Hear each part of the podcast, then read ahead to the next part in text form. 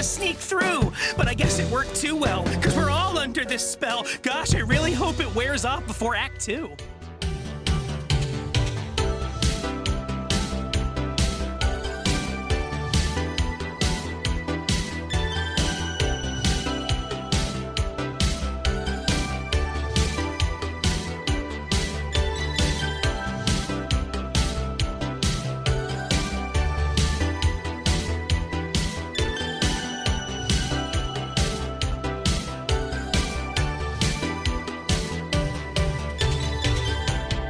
Welcome to Gimmicks, a podcast about the high concept, experimental, structure breaking gimmick episodes of TV, from musicals to noirs to a rock opera that's one of the best TV musical episodes in years, in my opinion, coming in hot today.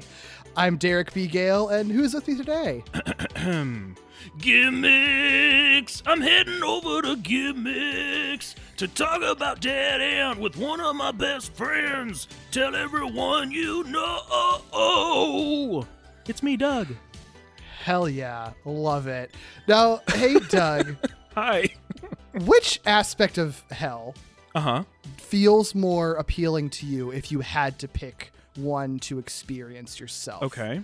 eating breakfast with maggots instead of milk, getting dressed with chunks of dead flesh, getting boiled alive, or having your spine ripped out.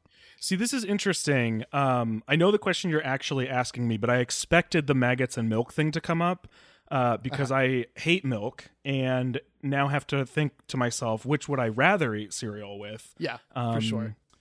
And I think maybe that's the worst as a result. to be faced with that question at all. You're welcome. Thanks so much. yeah. Well, thanks the show for having these delightful lyrics. we are talking about Dead End Paranormal Park Season 1, Episode 9, entitled Phantom of the Theme Park. Real quick, if you are unfamiliar with Dead End Paranormal Park, which wouldn't surprise me because it's a pretty new show, uh, it is an animated fantasy horror series that premiered on Netflix earlier this summer. Created by Eisner winning comic artist and animation director Hamish Steele, based on his comics Dead Endia, which were in turn based on his web short, the cartoon hangover short Dead End follows two teens, Barney and Norma, and Barney's newly magical talking pug, Pugsley, who work at this like Dollywood inspired theme park um, that's like also haunted with ghosts, witches, demons, and all sorts of supernatural forces. So, show follows them fighting monsters and demons and unraveling the mysteries of the park's owner and inspiration, Pauline Phoenix. It became uh, pretty quickly known for its like intersectional LGBTQ uh, representation and like authentic casting for that as well. Um, so much so that it's angered a lot of conservatives. What? But that t- means that it's doing something right, in my opinion. hmm But you know, because of that, it's also garnered, I think, a pretty loyal queer following, even you know, even though it's it's still a pretty pretty new show. So, uh, with all that, Doug, what's your personal history with Dead End? Yeah. Um, first off, now you know why I needed my water next to me. Like, practicing that ahead of time, and I'm so glad shredded my you- voice, which is a good thing to do before a podcast. I'm so glad that you had that prepared. Um, my history with Dead End uh, actually starts with Dead Endia, the graphic novels. Um, I don't know which came first. I don't know if I was following Hamish Steele first or if I was reading the graphic novels first, but at some point, um, both of those things were happening. And so I had read through the first graphic novel. And then a couple of years ago, I think at this point, Hamish had announced that it was being turned into a cartoon. Uh, and I was like stoked. So I've been anxiously awaiting this for many, many years at this point. Or I guess like a, a couple years. nice, nice.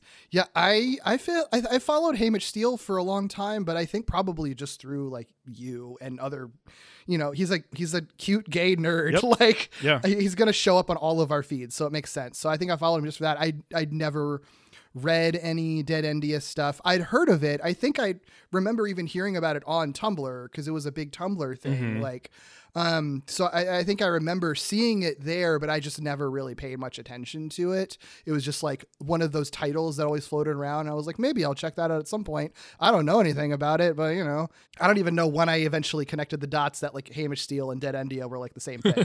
and so, you know, so so this show, I, I can't say that it was really on my radar, other than the fact that I would just see Hamish Steele tweeting about it. Yeah. Um, I think honestly, I really ended up watching it because you talked it up so much uh, Oh. before it even came out. That makes me very happy, I must say, because I've been trying so hard to get people to watch this show. Not that it's necessarily difficult, but like I just Mm-hmm. am trying to make sure everyone knows it exists, you know? Yeah, well, it's hard to miss it on Netflix, and you know, Netflix cancels things very quickly. So it's like you want to make sure you get people in early Yep. uh, who might be even marginally interested, because otherwise it's just going to fly under the radar, Yep. and then no one will see it, and then it'll be gone forever. And like, you don't want that to happen, especially when it's a, a good queer show too. Oh, for sure. I uh when it dropped, I it, it dropped uh, at a time when I wasn't able to actually like binge it, uh, but I did make sure it was like binging on each profile on my Netflix, like Yeah. in that first couple days. I was like, it needs plays. This needs people to watch it. I didn't watch it right when it came out, but I watched it, you know, pretty soon after. And then any any rewatches that I've done, I've rewatched this particular episode like seven, eight, nine, ten times. Uh, I do it on the kids account because I think Hamish even said himself that like that probably counts more for Netflix since it is technically Oh, at least according to Netflix's like Yeah. um metrics or whatever, it is technically like a kids show and it makes it more likely to show up on like the top 10 for kids shows and that's apparently very im- important for Netflix marketing or whatever. Or at least so we're told. It's all a mystery with streaming services. That's so. interesting. I didn't realize that. I just figured if it was categorized as kids, it wouldn't matter who was watching it. But that does make sense the more I think about it. Time to create a kids profile. Yeah, yeah. So I've I, I I watched through the whole show leading like rewatched it again, you know, leading up to this podcast because it's 10 very short episodes. It is so easy to, to Yeah. get through this whole season and you can yeah, you can knock it out in just like a day or two. Um so I just rewatched all of it on the kids account. So hope I feel like I did my part. I've served my country. mhm. Yep. Hello, I'm Pauline Phoenix. We'll be at my very own theme park. Come on, Pugsley. If I get this job, we can get a place of our own. Opportunity at Phoenix Park's dead end attraction. Please arrive at sundown.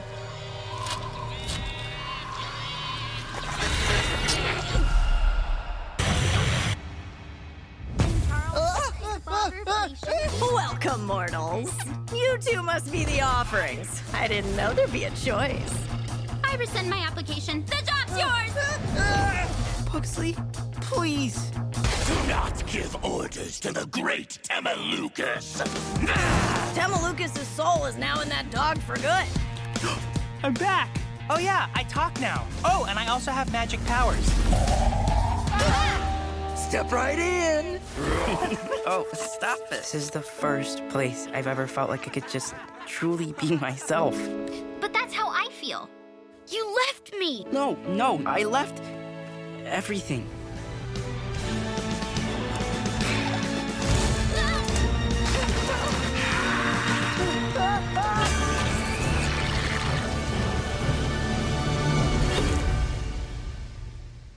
It's exactly what it looks like. Yeah, so there's not really a long history with the show in particular. I will say though, I really liked the show, you know, watching it. Um, but it really, I don't think it was until getting to this episode in particular that I think it like really clicked with me and then retroactively made me love what I had watched eight episodes before, like way more. Like, and now, you know, it's made me love the whole thing even more than I already did. Although I will say, I think that there is something really uh, i'm sure you know this will just kind of naturally come up but like there's something i think really fascinating about how this particular show it's it is only 10 episodes and they're all roughly like 20 something minutes long and they still do like I think like four high concept episodes, depending on how you rate it. Like mm-hmm. before this episode, which is a musical episode, which you're going to get very into, there's a game show episode, there's like your real time waiting in line episode, and then there's like a trapped in TV land episode, all in like rapid succession. And then, and then this musical episode is like a pen is the penultimate episode before the finale. And that's like almost half of your season is Yeah. like kind of a high concept uh, episode premise, which I think is so cool and so gutsy for a short run and a kids show. You know? Yeah. I mean, one animation's like the perfect uh medium to do that, right? Like you can do whatever you want um because the you're creating it. You don't have to film it, you know. You don't have to come up with like how you're going to make a shot because they're all kind of made uh through similar means, right? Um and then two like when you when you said like yeah hey there's a bunch of gimmick episodes like you can choose i will admit like i was afraid to do the musical episode mm-hmm. because i mean because it one it's amazing. So like one just like doing justice talking about it is is intimidating. But two like i just said one two one two whatever. Many points are being made here okay? But the other side of, of me being nervous about it was i don't know much about musical episodes you know? I mm. Like i don't it- it's funny you talk about like these great musical episodes and i just feel like i haven't intersected with them i'm sure some of them i have but um i just i i have so many questions so i'm glad i'm glad this is where we're going hmm Yeah, I mean, I, I got you. First of all, that's fine. I, I like having someone who isn't super entrenched with musical stuff here because then it's sort of like, am I just you know? There's always the question of like, do I just like musical the musical episode because it's a musical episode and I like musical episodes? You know, is my is am I am I grading everything on a curve anyway? So having you here not being someone who's like super who's not like oh that's a reference to X or whatever, like not caring about that stuff because you don't have the same familiarity or context, and still I think finding appreciation in it and recognizing that it's a really fucking good musical episode. I think st- I I mean it's validating for me personally, who's been touting that this is one of the best musical episodes I've seen Yeah. in years. Uh, but you know, also it's just like I think it speaks to how good it is that like you don't really necessarily need to be you know, a musical theater nerd or whatever, I think to appreciate it. I wouldn't even say that I'm a musical theater nerd in particular. There are people whose like kind of entire main main like media identities are forged around Broadway musicals and that's very much not me. Yeah. I I like I like musicals, but I don't have a huge knowledge base on Broadway type stuff. Um I have like my my, my I, I have I have like sort of one foot in theater just because of the spheres that I've been and the places that I've worked and places that I've studied and stuff. But like I haven't seen a ton of Broadway shows on Broadway, honestly. And usually musical stuff I'm more interested in like movie musicals and TV episode musicals. So even still, I think like watching an episode like this, it was fun to sort of learn more about some of the references that they're pulling from and making to the stuff that I'm even like a little bit less familiar with, you know? Yeah, well, I mean, my my uh, relationship with musicals, I guess, is just like the few I was in in high school, and then whatever I've seen at the theater, and none of which was on Broadway. You know, Sure. um, and so like the little bit I know is entirely related to the theater. Like I don't even really understand how an episode like this would come together. In animation, it's a little easier for me to conceptualize. I think the live action ones like truly blow my mind. yeah. Yeah. That's why many of them are really bad, is because they're very Um, hard to do. well, and I, I, I, I can, I, I can imagine why. I mean, I don't know, but I can imagine why. Um, this one though, like, it's, it's. I like that you're saying it's one of the best ones you've watched in years. Because one of my impressions when I got to this episode, even knowing there was a musical episode, um, was like, holy shit! If this is what like musical episodes of TV are, like, I'm missing out. You know, because this Mm-hmm. was like. I, I I haven't watched the whole series like over and over, but this episode I've watched over and over. Oh, yeah. it's just so good. Like, how could you not? yeah it's it's a really good fusion of of good songs and they're pulling from great references but like every every song in this musical we'll, when we go through the episode i'll pull out you know what it seems like they're Yeah. sort of referencing or, or or pulling from or parodying in some respects but like it's that but they're also like good songs on their own in their own right like you Yeah. don't need you don't need to know anything about what they're referencing to appreciate the songs. And I think it's in the context of a good story, a really well told story. uh, Like it's it's really well plotted. This episode fucking moves too. It's so fast paced. So much happens in it, and it's like the emotional climax of the entire like season. You know, the entire storyline of the full season at this point. Like That's what's truly wild about it is it's so integrated into the story that's already being told and the the the portion of the story that's already being told. Like it almost feels like I know that they could have come up with you know eight different ways to to get to where they need to go, but this feels like it needed to be the one, right? Like just Yeah. the way they do it, it's like, well, of course it's going to be a musical episode. yeah there, there's a lot of things that happen in this episode again uh, there's stu- stuff that i'll call out that it's sort of like i could see the version of the episode where if this wasn't a musical the events would have still unfolded and i don't think it would have been as compelling and i think it would have worked as well it's like it almost ends up being constructed where it, it does need to be a musical here Yeah. to i think effectively sell some of the plot points that they have that are instrumental to the story that they're telling to get to the end of it in the finale after this um, i mean it's it's wild that this is the second to last episode period like For real. it's it's not that's like it's not that that's never happened before but it doesn't happen often and i think for good reason because like a lot of stuff that needs to get done in your penultimate episode if you're a serialized show and and it's it's it, these are challenging and if you get a musical episode wrong then like that could ruin your whole season right? Um so it's it's just such it's such a gutsy move to to do it here. Even even like the, some of the greatest musicals you know the, the buffy one i think is sort of like the prime example and and this episode is very much pulling from the buffy musical in a lot of regards but even that is like the seventh episode of a 22 episode season you know? Like there's a big difference. So there's my first question right is is like i was very surprised at how integrated into the story they were telling in the season of the show this musical episode is. And since i'm not very familiar with tv musicals like is it is that normally the case or is it more what i would have expected which is like a very standalone kind of confined episode uh, of a of a show like does it normally play into things or no or is it all over the place I think it's pretty 50-50 actually. Okay. I I, yeah, I think um because and it's and it's and it's good both good and bad both ways. I think on this podcast alone, the other two musical episodes that I've covered um, the Scrubs musical and a Riverdale musical. And the Riverdale musical is like very instrument. It is like kind of a a major like kind of I guess it's not technically the climax. There's a lot of there's a lot there's a number of episodes after it, but like it is a major like major shift in like tone and plot and is like instrumental to the plot of that season in that episode. Um, the Scrubs musical, on the other hand, even though Scrubs is a pretty serialized show, you there's barely anything going on. It pretty much is just like let's have fun with musical stuff, all very low stakes.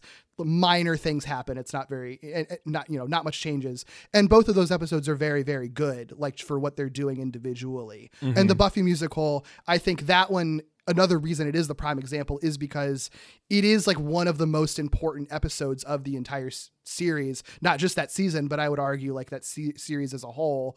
Um, and so the way that they're able to sort of move these like really major you know character stories and plot elements forward forward in that one episode um, is one of the reasons why it's so highly regarded you know while also having like banger songs. Yeah that's wild yeah I, I, I, uh, that's so cool. Like it, it really truly is not what I expected. I hate to say that I was expecting less, but I think it's because I expected something of a general musical episode Mm-hmm. um, that isn't. That sounds like it isn't necessarily true. So that's, Yeah. that's exciting. I would also say too that like you know the the score of this show is fine mostly like i don't it doesn't it, the score never stood out to me you know when i was watching it. It's like perfectly normal. It fits the show. I love like the uh the end mu- the end credits music a lot. Like it's a nice tune. When i realized that this was going to be a musical episode it wasn't like a thing that i was waiting to happen you know? I didn't even know i didn't even know that it was a musical episode. I didn't even know that there was going to be one until i got to this episode and they started singing and then i was like is this a musical episode? Um and and even then i was like still like unsure because it's like Yeah. i no, there have been no other musical sequences. No one has like sang like it, this could all be a catastrophe. How there's there's no there's nothing that tells you that it's going to work. And then not only does it work but like they knock it out of the goddamn park. Like It it, absolutely over rips. the moon. It's amazing. Yeah. Yeah. So yeah. So so this type of musical episode i i would classify it a little more leaning as to like rock opera. I feel like it's more of a rock opera type musical. Um it's got uh, nods to a lot of famous musicals. Um the premise like i said it's very similar to the buffy musical once more with feeling. That one is also one that's very plot heavy.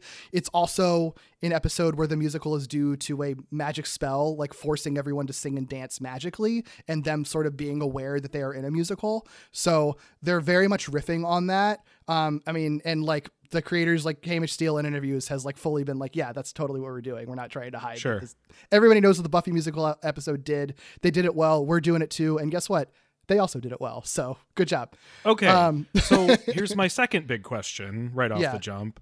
I can imagine two scenarios where a musical episode makes sense in any show, and one of them is magic, which is what we're talking about and what Buffy did, and the other is a school production or a production of a show, uh, and that's where you get your musical from. Are there like what other what are other Mm-hmm. Notable Dream Oh, sequences and That's uh, a good. That makes sense. yeah, dream sequences and more than one hospital drama has done like a brain tumor that makes the patient visualize everyone as singing and dancing. Okay, sure. Did Sabrina ever do a musical episode? I feel like it must have. I think they did. I think well, Sabrina, I feel like would do like musical sequences. Yeah, because they would do like musical sequences within their episodes anyway. Okay. I don't remember a full episode musical, but I'm sure that they did. They must have. They Yeah. must have. Yeah, they had to. So this musical, the people behind it, so fascinating. It so makes so much sense. Once I It- learned, it made so much Mhm. sense. Yeah. So the original songs, Michael Kuhlman is the composer, I think, of the whole show, and he he, he was uh, one of the co-writers for the songs. Um, but I think probably the major creative force for the songs themselves is Patrick Stump, who, if you don't know who that is, lead vocalist and guitarist of Fallout Boy. Uh huh. He's also the voice of this minor supporting character Josh on this show, which I did not know. Did not know until like long until having watched this over and over again and then doing research. Like, oh my god, I did not realize that. Derek, I was trying to figure out who he was. I mean, this whole time, I never. I guess I just didn't think to look it up or whatever because I was so convinced. I was like, I got. I. I feel like I can figure this out. And now it makes so much sense because his whole.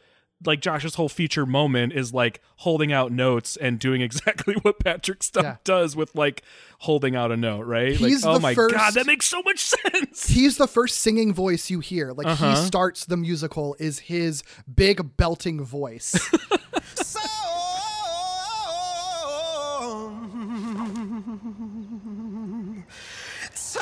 Sometimes I think about death and how many years we've all got left, and how many hours I've spent cleaning up puke. That's amazing. Right. I have a I have a quote about that actually because I think there I'll get into it a little bit later, but there was originally going to be like an opening song that wasn't what we got, but they decided to sort of cut what the original opening song was. Um, one reason being because they actually did think that it would be funny if like the first character that you hear singing to signal it in to signal you that it is a musical episode is for one a minor character that like Uh-huh. has the least amount of focus and development and also a minor char- minor character that is voiced by the lead singer of Fallout Boy like belting out Singing about puke. singing about puke yeah yeah so that was definitely like that was definitely like an intentional choice once they figured that out and i think it's great it's such a fun like Yeah. once you know that and then revisit it it is so hysterically funny that it's like oh that is the fallout Damn. boy singing at the beginning of this episode I'm I'm so upset that I didn't know that or couldn't couldn't figure it out. Even knowing that Patrick Stump wrote the music or helped write the music for this, right? Mm-hmm. Um, I I'm so mad. I I I really genuinely think that Patrick Stump is like an incredible vocalist who doesn't get credit for being an incredible vocalist, probably because he got started in like a pop punk band. yeah But, a like, pop punk band where he he's like so did good. not i'm glad that he enunciates better than he used to Sure. Yeah. right. yeah It's all stylistic, you know. It totally is. It gives me a more appreciation for Fallout. Like I liked Fallout Boy like in high school, I guess. You know, like I enjoyed Mm-hmm. I liked them when they were popular when they first came out and then I feel like I kind of just, you know, I, I grew out of it, I guess. Oh, like it's that's not so a, funny because like I wasn't super into them for like their first two albums that were like very pop punk, Mm-hmm. and then like Infinity uh, Infinity on High came out, and that's when Patrick Stump really started like belting, and I was like, holy fuck! Well, this dude can really sing. I think this this retroactively makes me like like Fallout Boy more and want to revisit it again because I think you know you don't you don't really give like any, like a lot of pop albums credit a lot of times when they're very popular it's just sort of like ah whatever like it feels you know I I think it's really easy to just be like like I don't know, there's just some like band of dudes just like singing. Like it's really easy to write popular musicians off like in commercial, especially when they get to like the level of like popular commercial that Fallout Boy was Yeah. and I guess still is technically. I don't know if they're still together or not. But it makes me like kind of like appreciate because he is obviously a really good good musician. He's a good singer and Oh, yeah. all of these songs fucking rip in this.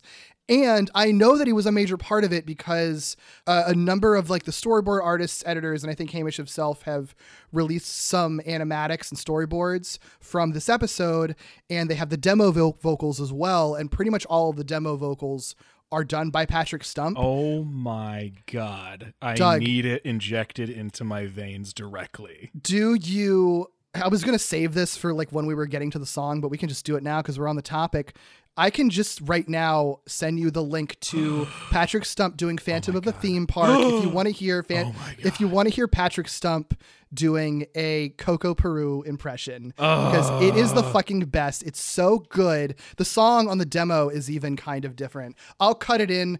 We'll see how this works. Maybe we'll overlay it. Maybe we'll overlay your live reactions or not. We'll see how it goes. But i, just sent it to uh, you. This I mean, I uh I'm, I'm I already have chills and I haven't even started. Oh my god. I'm so excited. I can't sit still. Come on, Stump. Yeah, you'll hear him singing as Norma and then as Pauline, and it's Oh my gosh. I came to stop you, but now I long to feel that light again, to hear your siren. All I'm going to be listening to now is Fallout Boy for like the next two weeks. That and Beyonce. Mm-hmm. Effortless too, by the way. Yeah, That's what I don't think people realize. Yeah, hearing him sing as totally different characters. In he does in the driver's seat as in one of these demos too, and it's astounding how good he is. Oh, here we go. Darling, could you do me a little favor here? Tell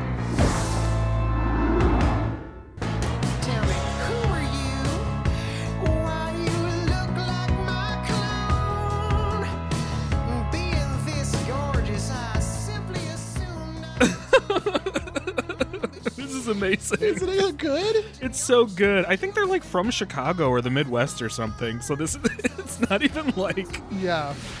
that's amazing. It's not like he's even reverting to like a southern accent or something. No, it's amazing. Oh my gosh. Beautiful. Yeah, Ugh. I'll pause it there. But oh my Cool. gosh, so good. it really is. Yeah, you should watch. Yeah, I think there's one for Phantom of the Theme Park, one for um, in the driver's seat, and one for I think My Frankenstein. I believe. Ooh, those are Um, the two that I would have wanted to hear the most for sure. Yeah. Because well, we'll get to each song, but ooh, ooh. Yeah, it's it's good. It's good. And it's and it's wild because like if you would have asked me, I would have said like no, I cannot imagine anyone other than the people in this episode singing the songs. And then hearing Patrick Stump do it, it's just sort of like Ooh, I mean, I wouldn't have. I would be interested to hear the entire musical episode with I just him doing all of the voices too, because he's very good at it. I was just gonna say, like, I don't know who this is up to, or if it's even something they're interested in. But like, if they just wanted to release like the Patrick Stump version of this, like, mm-hmm. he's done solo stuff. He's and he did all of it himself. So like, he could do it, and it would probably absolutely rule. yeah. Well, a big bummer about this. The so far the only song from the entire soundtrack, not even the demos, believe it or not, entire one that's been officially released is My Frankenstein. Like you know, officially released on like music platforms with no sound effects or whatever. Right. And I think Hamish said on Twitter that it's like it's not up to him and it's not up to even Netflix. Okay. I don't know who it's actually up to. I don't know if it's like Patrick Stump's like. r- license or whatever those words would be i don't know I mean, there are there are many parties, right? I mean, even just the fact that they have somebody who came in just to do uh, writing for this episode, and not even the episode, but like the music. I imagine there's probably a lot that that Yeah. tangles things up. Yeah, but but I I know that like many people other than us are clamoring for that and asking for that, Ugh. including people who are working on the show. I know Hamish has also said like about other like demo tracks and like you know cut songs and stuff like that. Like interested in releasing it in some form somehow. It's just a matter of doing it. I think it's very cool that we get these demos on YouTube with you know with the storyboards at all is, is really neat. Like that's Yeah. Oh, I mean for sure. it's the kind of stuff that you would get on like a DVD set Mm-hmm. as a special feature. It's just, but you know, this show's probably not going to get it because streaming shows don't get that anymore. So this is the best you can really do. So I'm glad that they're so active in doing it because it's so cool to hear and just gives me that much more appreciation for how much like work work and talent was in this show.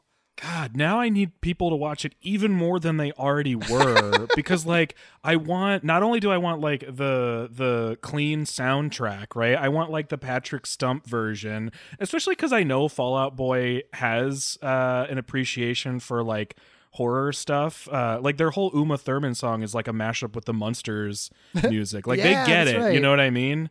So I, I just oh I want both of those. I want a DVD set with special features. Like every please please everybody, just watch it No. Well, and then scream about it. Also, yeah, yeah. I mean, t- the Stranger Things. I don't think got a got a DVD set beyond season one. So I think the if the show that popular, it I doesn't get physical release. Yeah, my I bought it for my parents because they were. That's the only way that they can watch it because Hmm. they can't get uh, streaming internet where they are. So. You know, you could get your show out to more places and make a little bit extra money if you did physical that. releases. anyway, ay. I'll just be happy if the show gets, you know, another Oh season God. period. Seriously, seriously. I want it so bad. I want know. it so bad, especially because like I don't know if you plan on talking much, but I know you said you haven't read the graphic novel, so I'm sure we're not Mm. diving deep into those. But like Derek, when I tell you there is so much fucking cool stuff that this show can continue to do without even going outside of the graphic novels. Like if they stuck to the confines of the graphic novels, like the shit is so good. It's so good. That's fascinating. I do want to. I do want to check them out now because I, I love this show so much, and I know that the Yeah. show like is does have some significant changes from the graphic novel. Yes. but even still, like I know the graphic novel I think is like a little bit more like older oriented, right? Like it's a little less kid friendly from my understanding. Yeah, I mean it's still um it's still like I would let my 10-year-old niece read them, no problem. It's not, you know, they're not going to get anything vulgar from it or anything. Okay. Um but all the characters I believe are older. I, in this show they're meant to be teenagers, right? I think that he said they're seventeen. I believe Okay. so, like verging, you know, on on legal. yeah, in in the graphic novels they're all like between 20 and 24. Oh, word. Okay. Yeah. Okay. Gotcha. It doesn't really change that much, you know what I mean? Like they Yeah. they uh they look very similar. Um they still have similar kinds of relationships, so Sure, that makes sense. Yeah, there's just a few other uh, other things on like the the kind of background of like making this musical at all because I do think that that's always a question of like, Oh, okay, yes. well, why did you decide to do a musical, especially in your first season? like, and and I don't, and I think this is the first show that Hamish has actually like show run. I think he's done, he's written a lot of comics and he's done some shorts, but like as far as creating and like show running an entire show. This is his first outing, so it's pretty fucking wild to do a really complicated musical episode in like your first show that you've ever done, you know? Can I guess one of the reasons that I hope is true? Sure. I hope that one of the reasons is he recognized that he might not get another shot and said, let's just fucking do all of it. Yeah, that's pretty much. Yeah, he says pretty much. I tr- this is an interview Good. with Awards Watch. He said pretty much I treated this show like I'd never get another chance to make a show, and so pretty much the day we got the green light, I was like, Yeah. we are doing a musical episode. I mean, I hate that that's the circumstances that it, it comes out of, right? Like they, Yeah. there, sh- it shouldn't be so um, like tenuous and fragile and fickle in the way that it is. But I like that that's the way he approached it. And even if even if more was guaranteed, I would hope that more creators would take that approach just in what they're doing to say like, you know what, let's just do it. Like this is our chance. Like we have the chance right now, so let's go. Well, it ends up challenging you too because you know you you throw out all of your what you think are your best ideas and most ambitious ideas early on, and then if you get to keep going beyond that, it's going to make you like push harder and Yeah. be even more ambitious, and theoretically you get better stuff out of it. You know. And So- like if you if you are worried that you can't do more and so you play safer, I feel like you're lowering your chances of getting more because you're you're lessening your impact, you know. Yeah. I I've read a little bit of of stuff uh, from Hamish that I'm sure you're going to get into as far as interviews and stuff go, but I'm just really glad that they did decide to like stick to a lot of the the the swings that they took and really had the opportunity to do that it sounds like. Yeah, like I said, I don't think I would have loved this show as much as I did without this episode and without seeing them take the big swings that they did, you know. Yeah. So, yeah, I'm glad that they did it. Um and he says too like that, that like it it wasn't like there was this particular idea for this specific musical. It was just like we want to do a musical. He said we, we, we didn't even know what it would be. Uh, obviously, they're pleased with how it came out. Um, he says, uh, I sometimes feel like we stuffed a movie inside of a TV show by secret. and it kind of comes out of nowhere. Uh, after the first song and then the second song starts, you're like, wait, this is the whole musical episode? Are we doing this? Is the kind of feeling I wanted to give people. That is the exact Yes. experience I had because I know you knew you knew to expect one. Yeah. I had I had no idea that that there was a musical episode in I'm the show so at all. And so I was so I was so I was delighted when it first, you know, when it first started. And like I said before, I was like a little bit apprehensive because it's like I don't know if this would work, but I'm I'm excited that they're doing it. And then and you know, there's still that question of like Okay, was it like one little fun little musical joke and then it's a regular episode? Are they really going to do the whole episode as a musical? And then uh it just gets better and better and better Yeah. I mean, it they goes even along. they even make a joke in the episode, like hopefully this ends before the second act. So you're Yeah. like, oh, I hope it doesn't. I know, right? you know, and then it doesn't. he said that they started working on the songs like as early as possible just to see if it was even possible so that way you know if it was like Yeah. wow this really isn't working let's scrap this idea do a different episode 9 Mhm. um but that means that like they were working on this like super early like as early as as you know i guess from writing like the the after the pilot and he said it ended up taking about the same amount of time to write this one musical episode as it did to write all other nine episodes combined Damn. yeah I mean, I I mean- I, love the whole show. There's like not an episode of the show that that I found boring or disappointing Mm-hmm. or anything. And this episode still like I feel like the work shows. Like I feel like all the work that clearly went into it like really comes through. It's so good. Yeah, and this is what you were referring to earlier, Doug, with like how it sort of plays into, you know, the season as a whole, and like that it's not just like a standalone. Mhm. Um, he said that what we desperately wanted uh, was for it to not feel like a gimmicky episode that people could skip. It's the penultimate episode because it's where the character journeys are at their peak, so they have a lot of stuff to sing about. We wanted to, and we wanted the songs to matter. We didn't want them to just be filler. It's an opportunity to check in where all the characters are emotionally before the finale. It's definitely the aspect of the show I'm proudest of, and I hope I can write more musicals because it was really fun. I hope so too, buddy. Hamish, you should. This we've said it so many times. This fucking rips. Like, and I I love that that was the mindset because I I feel like in the vast majority of these songs, if not all of them, like it's true that that they come at a point where each character is like faced with like their main thing or one of their main things, you know? And so Mhm. it's cool to get that expressed in such an emotional, artistic way. Yeah. Yeah, he said that uh, uh, um, you know they would love to do another musical episode if they get more seasons. One of the other ideas he already threw out there, I think I think this is like from before they settled on you know the sort of rock opera that they ended up doing. Okay. They did have one idea of doing a. I think you might love this. Okay. A demon a demon Eurovision song contest where all the different demon worlds competed. Oh my god. He said that would just be a collection of weird pop songs, uh, but he wanted he wanted something a bit more like Broadway musical. He's this, also- which is why they went with this. He's also underselling uh, the potential, and I know he knows this. Underselling the potential for that as just like a collection of weird songs. Like It does you- sound really fun. You could do a lot, and I know he knows that because I'm over here in, in the United States where we don't deserve anything that good. Um, you know, and, and if I Mhm. know it, I know he knows it. That would be incredible. Everything you tell me just makes me like want to quit my job and just live life working as like you know spreading the good word of this show to everybody on the planet. Preach it. I, I, love just it. like all the ideas are so your, good. your missionary work. Like, I know, like, Sorry. I'm taking two years off of work. I'm going, uh, you know, Mhm. going, going, going on, uh, on my missionary trip. Right. Like, oh, where are you going? Oh, you know, around America, just show, telling people about this TV show. right. I didn't used to believe in uh, organized religion or missionary work, but now yeah, I'm The spreading TV the word of uh, DeadEndia. the TV show, you know, all about hell and demons. right, exactly. yeah yeah um i though I, I i i didn't i didn't put it down in my notes but i think i read it on twitter when someone was asking him like is the idea to try to do a musical episode every year. And i think he kind of struck it down just because this was so hard to do um and it was kind of exhausting to do. Like i, I think he said that you know it might be a thing where they have a musical sequence but not necessarily a full musical. Sure. because this thing is it's not fully sung through but it's almost fully sung through. Yeah. Like there's very few minutes of this episode where someone isn't singing, which is Mm-hmm. really astounding. I still wouldn't be surprised because you know they haven't been renewed for another season. I wouldn't be surprised by by the time it goes into production.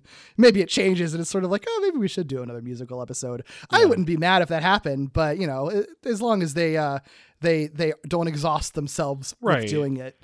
and you want it to still be inspired. I feel like um, I, I feel like when you haven't done anything yet, and you know you want to do a musical episode, then yeah, sometimes you have to find where it makes the most sense. But once you've done it and it's a banger, like you know, find the inspiration. Don't do it just because. Yeah. I do think Yeah. the Eurovision idea is pretty inspired. I really like that idea. And it's also like it feels like kind of um it's not like esoteric. Like plenty of people obviously know what Eurovision is, but like it's not it's not really a mainstream thing in America. Like so I think American audiences I think would Yeah. find it like as as a really neat sort of curiosity in a way that I think a lot of this show does, you know? hmm The only other sort of uh, uh, background thing that I had before we start digging into things, um, I, this is what I'm always curious about. You know, it's like one downside to musical episodes is that if you decide to do a musical episode late enough in the process, like, you know, in a later season or something, you're not necessarily casting people who can sing. So a lot of times, some TV musicals, even if they're good, they're populated by actors that are like really out of their element with trying to sing. Um, with this one, they were intentionally casting people who could sing. I said Oh, that they- really? I because about the- that. because they were working so early on the musical episode, knowing that they were doing it. Um, he said we were getting very excited when we were auditioning people. Um, he says, and then finding out that they all could sing really well. So like. I guess they weren't necessarily like specifically searching for people that would that, that could sing, but it definitely had to play a factor in it because Sure. that was something that they were like checking in on as they were auditioning them. I wondered about that because some of some of the folks singing I know obviously can sing and it's a thing they do. Like Pugsley's actor can sing already Mm-hmm. Yeah, and we'll is talk known about- for it. I have stuff to talk about him them- later. Yeah. Yeah, some of them I was like, I, like I know, I know Miss Coco Peru, but like I don't know, uh, like I didn't know if that was a thing she does. You know, I know of her, I don't know her like uh, super duper well. Uh, so I was like, I wonder if these folks are out of their element. You know, a drag queen can kind of do anything, but Yeah, well, that's the thing I was thinking about because pretty everyone in this musical has a beautiful voice and, and nails Yeah. it. And the only one that I think is is interesting is Miss Coco Peru, like who does like the really f- like who has this really great performance in a lot of like kind of that that sort of Broadway talk singing kind of way. Like one of one of the most interesting things I remember a high school director told me that always stuck with me since I was a teenager. And this might be a thing that you know other like professional singers and stuff disagree with, but he said like you don't necessarily have to be able to sing to be a Broadway star. You just have to be able to perform. And like there mm-hmm. are broad, you know, I think of someone like Carol Channing who's like a Tony Award winner and who's like known for being a singer, but like she doesn't have a traditionally quote unquote good singing voice. She is like good at performing the really interesting voice that she has. And I think that this is the sort of like performance that, you know, you see in Pauline Phoenix. Coco Peru and like Clinton Leupp is the name of of Coco Peru's like you know civilian persona. Like mm-hmm. maybe he could sing amazingly. I don't know. That's I not no the idea. performance. That's not the performance that's being given in this episode because it doesn't need to be. What what what he's doing is a Miss Coco Peru performance, which is Yeah. like this sort of perf- like very bombastic talk singing thing that works incredibly well for the character and is still like no that I I guess you're a good singer. Like it's even though you're kind of not really singing through half of it, it's fine. Like it works great for the song that you're doing and the character you're playing. Yeah. Well, like being able to deliver a song, not necessarily like objectively good singer or not, but like being able to deliver the song does not just mean can you belt it or not. Like not every Yeah, song needs exactly. that, requires that. Not every character would do that. Um, and I, you know, it, it it makes sense that this conversation is about Coco Peru because that's a thing that drag queens excel at, which is just like I'm I'm not a drag queen because I can sing, but I will deliver you this musical number. You know what I mean? Like Mm-hmm. Yeah. Um and I'm not not just lip syncing, but like uh, you know, when let me let me let y'all in on a little secret. Lots of drag queens are recording artists and not that many of them are good singers. Yeah, yeah. Well, I have I have a lot of extra stuff for like each individual song. Um, so let's start uh let's start talking about this episode because there's still lots it. of great stuff to dig into. Days like today make all those bad days worthwhile. Days like today make me smile.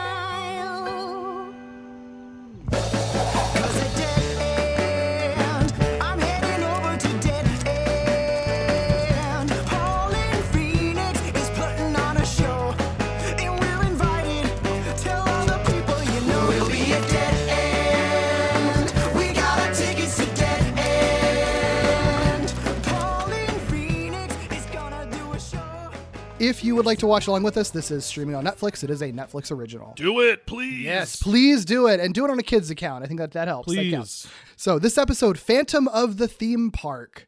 The synopsis per Netflix because there isn't one on IMDb because it's still too new of a show, I guess. Um, but I still think it's interesting the Netflix the Netflix description uh, because that synopsis is with the help of Pug- Pugsley's musical spell. Wait, never mind. I just realized it does. I was gonna say it's interesting because it doesn't tell you it's a musical.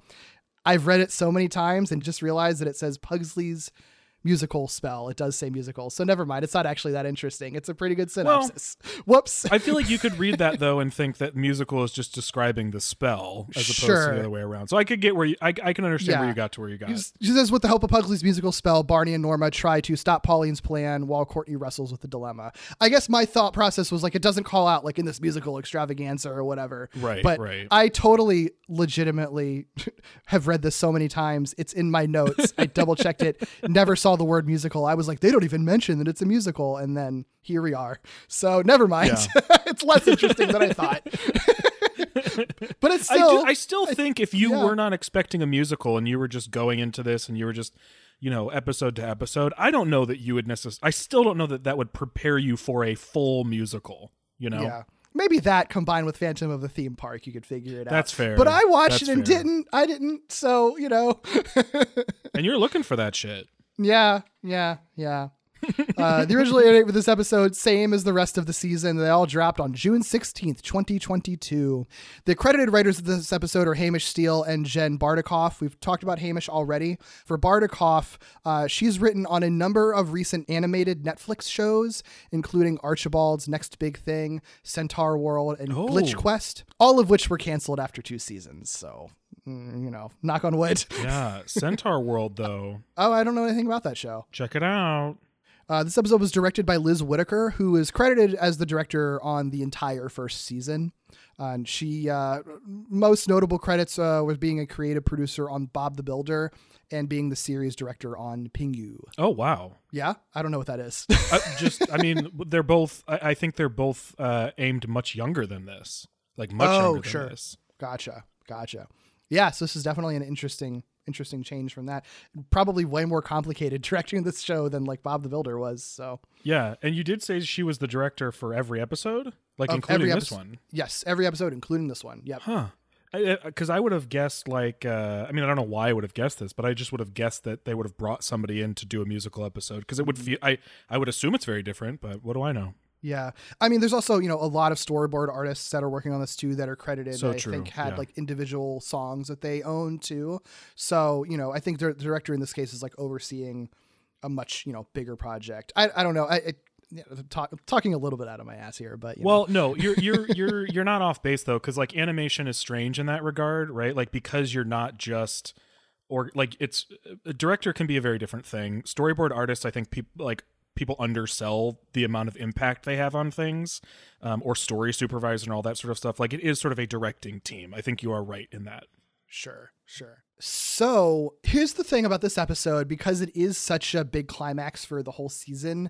I I think that this just has to be a very spoilerific podcast. Like Yeah. we're gonna spoil everything because this really is sort of taking place after a lot of big revelations. A lot of these songs are sort of the result of like what the season has been leading up to, which is a thing that makes it really good, but does make it like slightly more challenging to talk about it in this sort of context where we're pulling it out of the season. Um, so I'll, you know, for for listeners who are like listening to this, you know, and haven't really watched it, you should watch it because it's great. But if you still Look. need like convincing to watch it, I, I would hope by the end of this podcast you will be like compelled to watch the show. So I'll try to give you some uh, context for you know where where all these characters are at and where the plots are as much as is needed without like bogging down the conversation or anything. Look, we're like forty some minutes into this conversation, and have and have basically screamed at people to watch this. I know, like right? It's that good. You should want to just experience it. Go No, watch it. Just pause it and come back to the podcast later, man. it's fine. It's fine. It's always going to be here. uh, I guess where the episode starts, long story short, uh, our heroes discovered that there's a dark secret. Pauline Phoenix, who is sort of like, again, like kind of the Dolly Parton figure of this show, like has her own theme park, except like if Dolly Parton were like very evil, basically. um, um, they've discovered that Pauline Phoenix is actually like has died already and is this evil ghost that like possesses people without their consent and has been doing it for like 30 years. So it's it's pretty wild. So they were kicked out of the park because they discovered the secret and Pauline still technically is in charge of everything. So they're trying to get back in to, you know, thwart whatever her next possession attempt will be. So they have to figure out how to create a distraction. The way they decide to create a distraction is by asking Pugsley to use a spell. Oh, come on, Pugsley. You must have read some kind of spell we could use, like a, a teleport or, or distraction. I was practicing one spell, but I was saving it for Barney's birthday. Aw, buddy. Happy birthday to Barney. Happy birthday to Barney. Happy birthday to Barney. Happy birthday to you. Do it. All right, here goes. Bippity boopity patty laponi menken tesori menzella manelli! Had a spell that he was thinking of of doing for Barney's birthday. Mm-hmm. I know it's very cute. I love Pug- Pugsley is So cute. my favorite character on this whole show. He's so great. I love them both. I mean, I love all these characters, but I love. I mean, I love Pugs already. So the fact that there's a Pug at all is great. Yeah, But Pugsley's yeah. great, and I love Barney. And Barney, like I said, is like 20 or 21 in the comics. So I'm just gonna say like. S- Massive crush on Barney. Barney's so Sure. great. Like, Barney's just great. Such a good, fun, like just great character. Yeah, yeah. I yes, yes. They're all very good. All the characters in the show are great. I, I love Pugsley. He's so sweet. He loves Barney so much. But the spell that he was going to cast for Barney's birthday is a really lovely birthday di- gift because his spell is, as you might imagine, a spell that just makes everyone sing and dance. It just turns the entire park into a musical. And right off the bat, before we even get into like the initial song, the spell that Pugsley has is Bippity Boopity Patty Luponi Menken Tesori Menzella Manelli, which I love. It's full of references. Bippity Boopity, you know, it's like Bippity Boppity Boop, whatever. But uh, Patty Luponi, Patti LuPone, obviously is a very famous Broadway actor. Menken, definitely a reference to Alan Menken, who is a composer who, alongside Howard Ashman, uh, created the music for Little Shop of Horrors, uh, which is very like um, there's a lot of Little Shop of Horrors in this episode. Also, did the music for the Disney Renaissance films, um, or a lot of Disney Renaissance films, I should say. yeah, but I was gonna say people many know of this them- man without knowing this man. I'm sure. Right. You know him, but I think the most important ones for this episode, he did the music for The Little Mermaid and Aladdin, both of which are like directly referenced in this musical. So like it makes sense that they'd pull him because like literally three of the biggest inspirations for this musical were Alan Menken and Howard Ashman. So Yeah. makes sense. Tesori is a reference to Jeanine Tesori, who's the composer of Fun Home, Caroline, or Change, and Shrek the Musical. Oh, Um, oh, Yeah. oh! Shrek the musical is one of my favorite musicals of all time. It's so good. yeah, all of them are good. Caroline, or Change I've seen and is and is incredibly good. Fun Home is the Alison Bechdel uh, Right, musical, Read, which is also seen. that one is a is a if you ever have the opportunity to see it, I definitely recommend it. It's a great. I would love to. Manzella is the one that I can't figure out. So Yeah, I don't know that one. I don't know if it's I don't know like I literally like all of these are like very recognizable. That's the one that it didn't, you know, that didn't ding for me and I w- have been googling and I don't know if like maybe maybe I was hearing it wrong and like I know the subtitles for this episode are real bad. The subtitle despite this being a Netflix series, the subtitles are like often kind of horrendous for this show Yeah. and it makes me really upset. Like Well, it's not like in a- accessibility is important or anything, you know.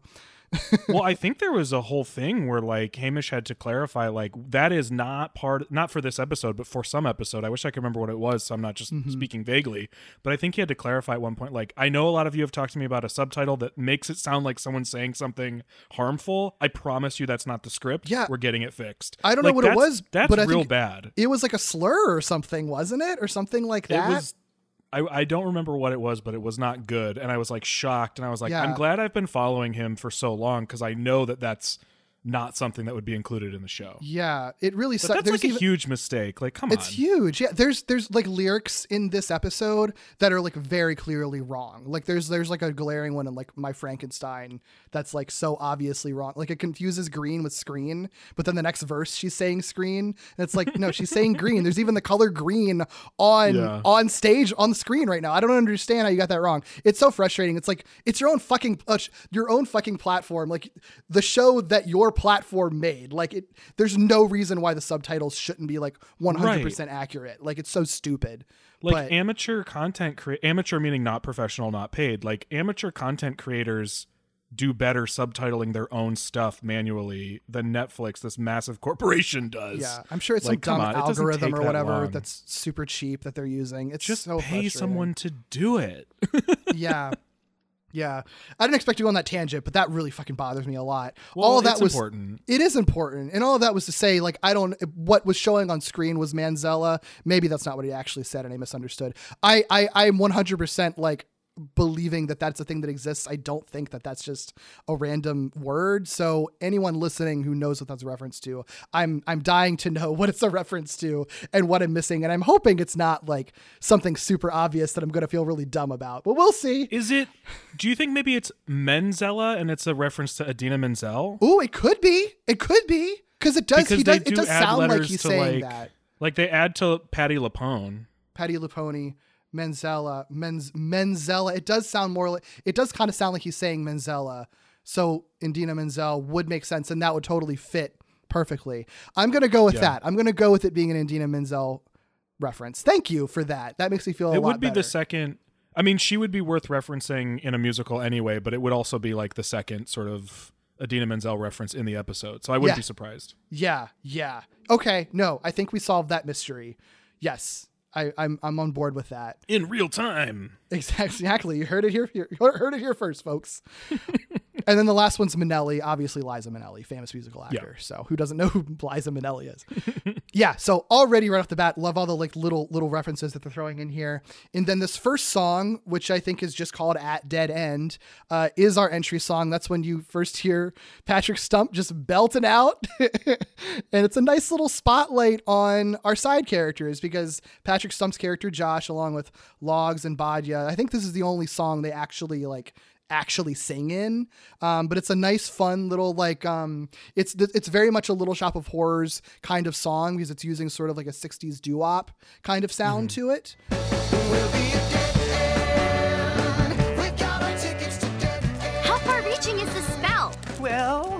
and it's just you know it's a it's a nice little intro song. I like it. It's very cute. Yeah i like it a lot. It's it's funny. I don't know musical theater super well but i kind of lucked out on this because i think i do actually know like the primary inspirations for most of these songs. So i was like Sure. little shop of horrors is probably like the furthest from sort of where i tend to sit in the musical theater realm but i have seen it. So yeah. uh, it's the one that that uh, uh, that could have been a miss for me, but not not the song, but the reference. Sure my favorite part of the entire song though is pugsley's like rap explaining Norma, you said distraction. Well, this is my reaction. A magical musical to help us sneak through. But I guess it worked too well, because we're all under this spell. Gosh, I really hope it wears off before Act Two. Honestly, I mean, it's a great song to open with because it, it I knew immediately that it wasn't like a half-assed musical episode. I was like, oh shit, like this opening number is like really good. the dancing is very elaborate i love that like one of the dancers is like the dinosaur mascot that's like my Yeah. twitter profile picture right now right. it's great I know it's funny too because I saw you know because nobody knows what the fuck they're talking about when they talk about animation, and I saw like somebody being like, "Oh, I can't watch this show. The animation's so lazy," and I'm like, "No, clearly you haven't watched the show because it's mm-hmm. anything but." Are you joking? This they do like especially. choreographed musical numbers, you dumbass. They're referring to like the that sort of I don't know if it's literally flash animation, but it's like the flash animation style where it I don't know what makes it look like that, but like yeah, it looks like, you know, you're sort Well, of puppety characters on yeah, a background moving around, you know. Right, they're rigged. Like these characters are rigged. So like Yeah. there's a consistency in the way that they look because they have specific character models that they're they're moving. You know, they're not Mm-hmm. they're not it's it's not like a, a show like Steven Universe or Adventure Time where like Right. Mm-hmm. the character models change. Those characters aren't rigged like these ones are.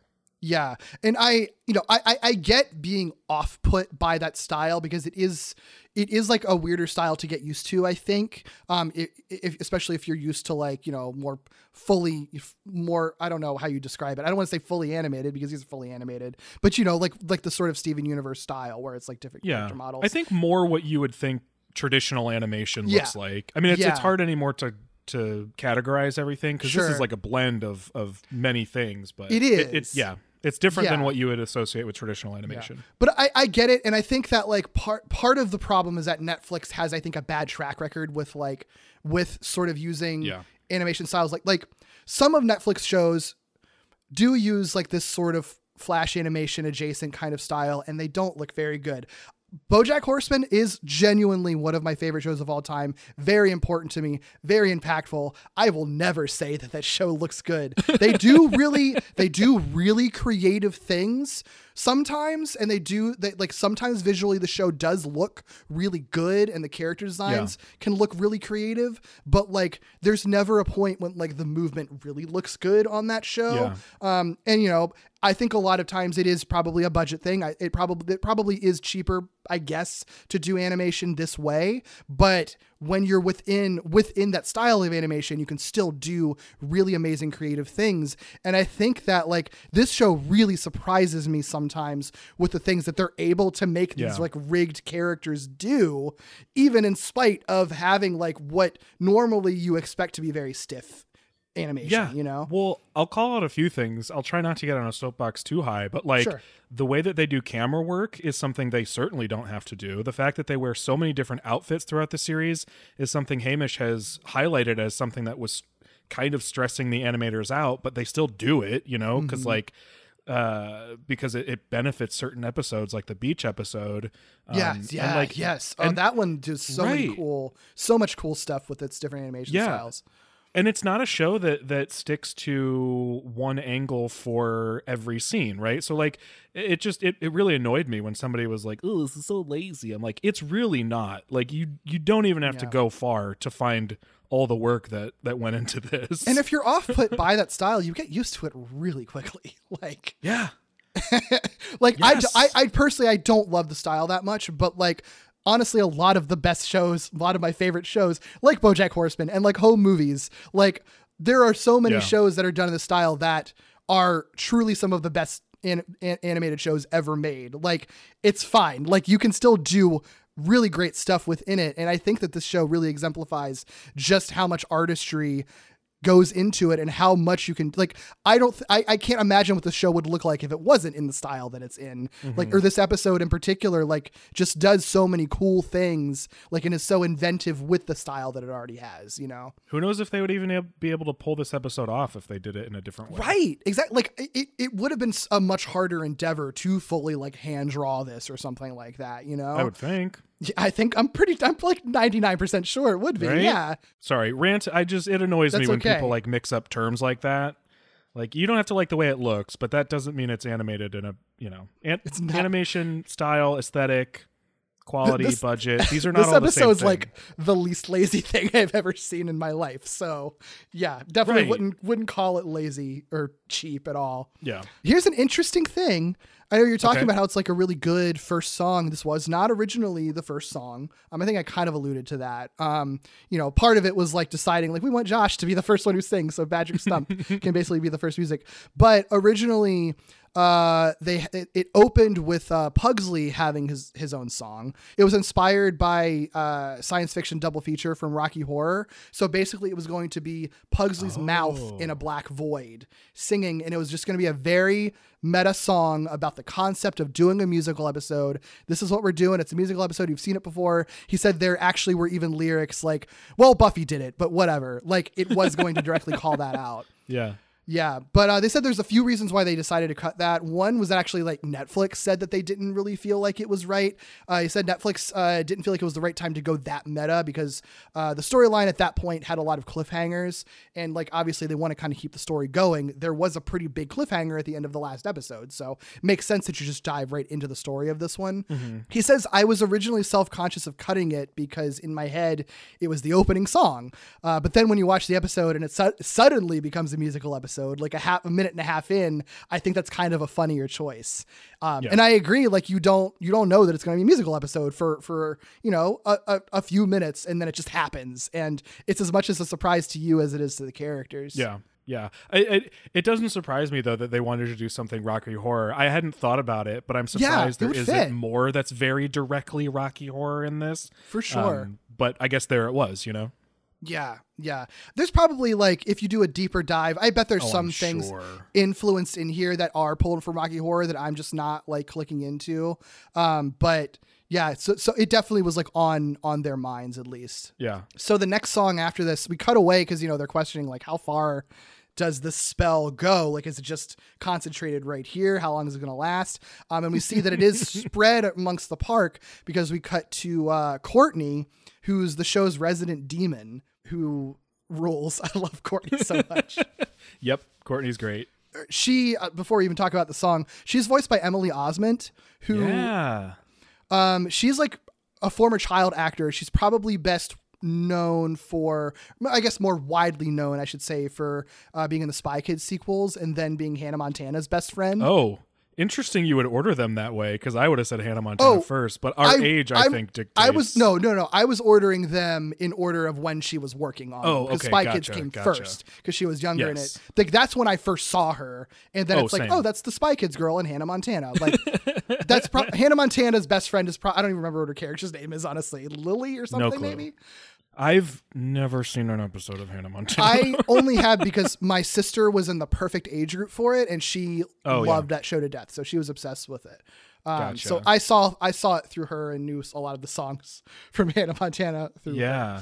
yeah. I I love Emily Osment's performance throughout this whole series. Dude, I never would have guessed it was her. Not that I know her voice intimately or anything, but like it just seems like it wouldn't have been an easy thing for her to do.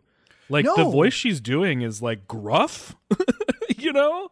Like Yeah. uh, or very textured is maybe cuz she's not doing a deep voice, but she's adding so much texture to her voice that like I can't imagine she was having an easy time doing this. yeah. It's it's very much like I am a I am a demon. It's so like gremlin-y. You yes, know? gremlin-y. That's so that's the perfect description because she is very like gremlin like is her characterization. Like very Yeah, very yeah. like like s- chaotic neutral to chaotic evil depending on the episode. Mm-hmm. yeah yeah I, I would love to know one thing that was interesting to me and i have a feeling i know the answer to this um, and i don't know if hamish has talked about this uh, in the in the graphic novels they like have profiles for every character at like the beginning of each chapter or whatever and Mm-hmm. they list like some of their interests and their name and their age and their pronouns and in the graphic novels courtney uses they them pronouns and in this she uses she her Oh, i'm guessing it's because they cast emily osment but i don't know if that's the actual reason or not I think uh, that might have been part of it, but I think even before they cast her,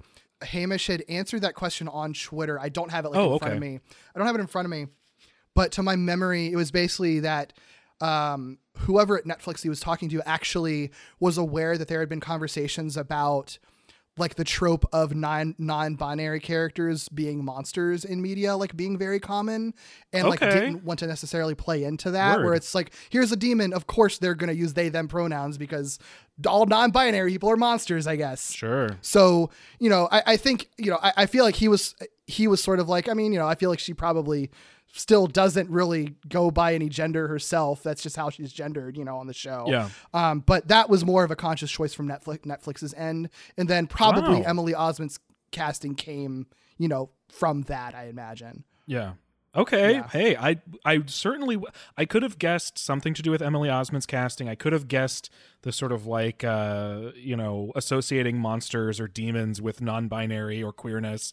Um, I never would have guessed that Netflix said, "Hey, Right. maybe maybe think about that." Like that's Yeah. not where I would have guessed it came from. It does make it a weird situation where it's like so there's now no characters that use they them pronouns when they're you know originally was supposed to be and that that is that does feel a little bit weird on a show that's like very very queer like that's the one like very queer thing that just like is not present at all in Mhm. this show you know Yeah. but you know who knows plenty of characters can be introduced later that use those pronouns and have that Oh, yeah. and like Hamish said like it, it- you could still Courtney I feel like is a she they rather than a she her if that makes sense Yeah. you know Yeah. so for sure. yeah yeah but Courtney's fucking song dude so the For you and me context specifically, based on how we've talked about the Disney Renaissance movies. uh-huh uh-huh the context the context the context for this her whole arc has been that like she can't go back home which is hell uh because of these like cuffs these like demon cuffs she's wearing it's always it's been very vague it's not been like deeply explored exactly like where all this comes from and why all you need to know is that she's not allowed to go home and wants to go home. And in the previous episode, the villain Pauline like basically teamed up with her promising that, you know, if Courtney helps her, she'll help her get back home essentially. So Mhm. this episode's opening with Courtney like thinking about that she will be able to go home soon. So what we have is her I Want song, a classic Disney thing. this song is a direct like Disney princess style parody of Part of Your World from Little Mermaid, but truly just like an amazing inversion of that in Yep. every way. Well, I've read every book about demons, but I figure there's way more to learn. Down there's a place where I know I belong because demons are meant to burn. Is it true they eat bones for their breakfast with maggots instead of milk?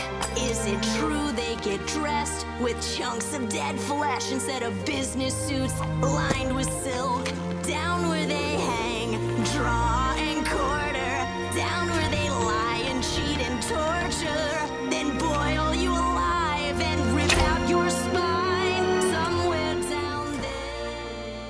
It's so great. The, when this started playing, I was like, even I was double. I, I guess the episode just doubled down on the fact that it was going to be very good because I was like, "You're doing Little Mermaid? Like, come Yeah. on, this is This- this- amazing." This, is when I was sort of like, oh, I have no reason to be apprehensive or worried about this. This is great. right. This is perfect. Exactly. it's so clever. Yeah, the song. I, I think the official title for the song is down there, um, and and it is like Courtney's "I Want" song is like like in part of your world where Ariel wants to be, you know, part of the world of humans. Courtney wants to be part of the world of demons. So like it's this like beautifully like cheery song about like how much she just wants to go back, but it's all about like hell and torture and like maggots and ripping out spines and it's all like dark and violent and the fact that like part of your world was about going to the world above and somewhere down there is about going to the world below it's so Yeah. fucking clever dude It's great. it's so good, and she's so sincere about it. Like what she's talking about, you know, ripping out spines and stuff. Yeah. oh, Courtney.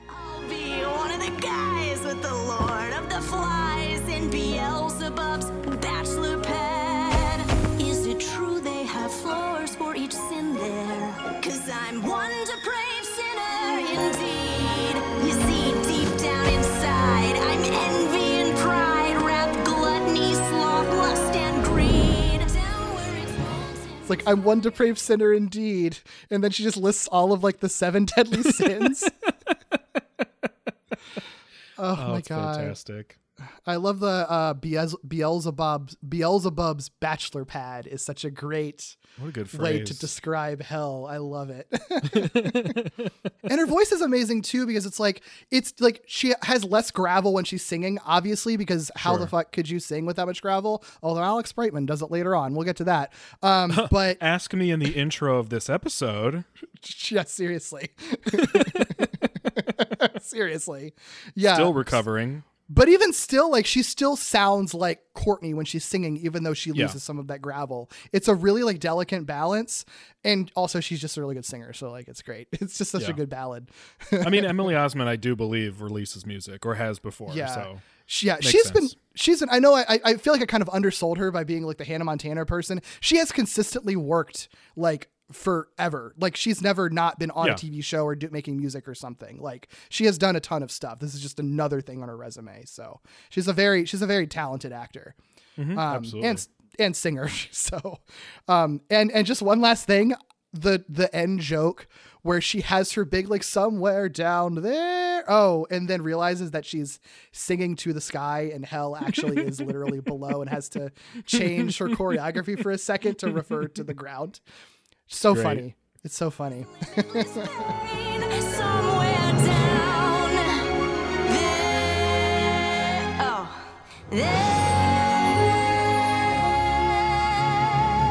we get a little bit of plot. This probably is like the biggest stretch of the episode without songs, honestly. Um, and then like, and then it's just like one right after another.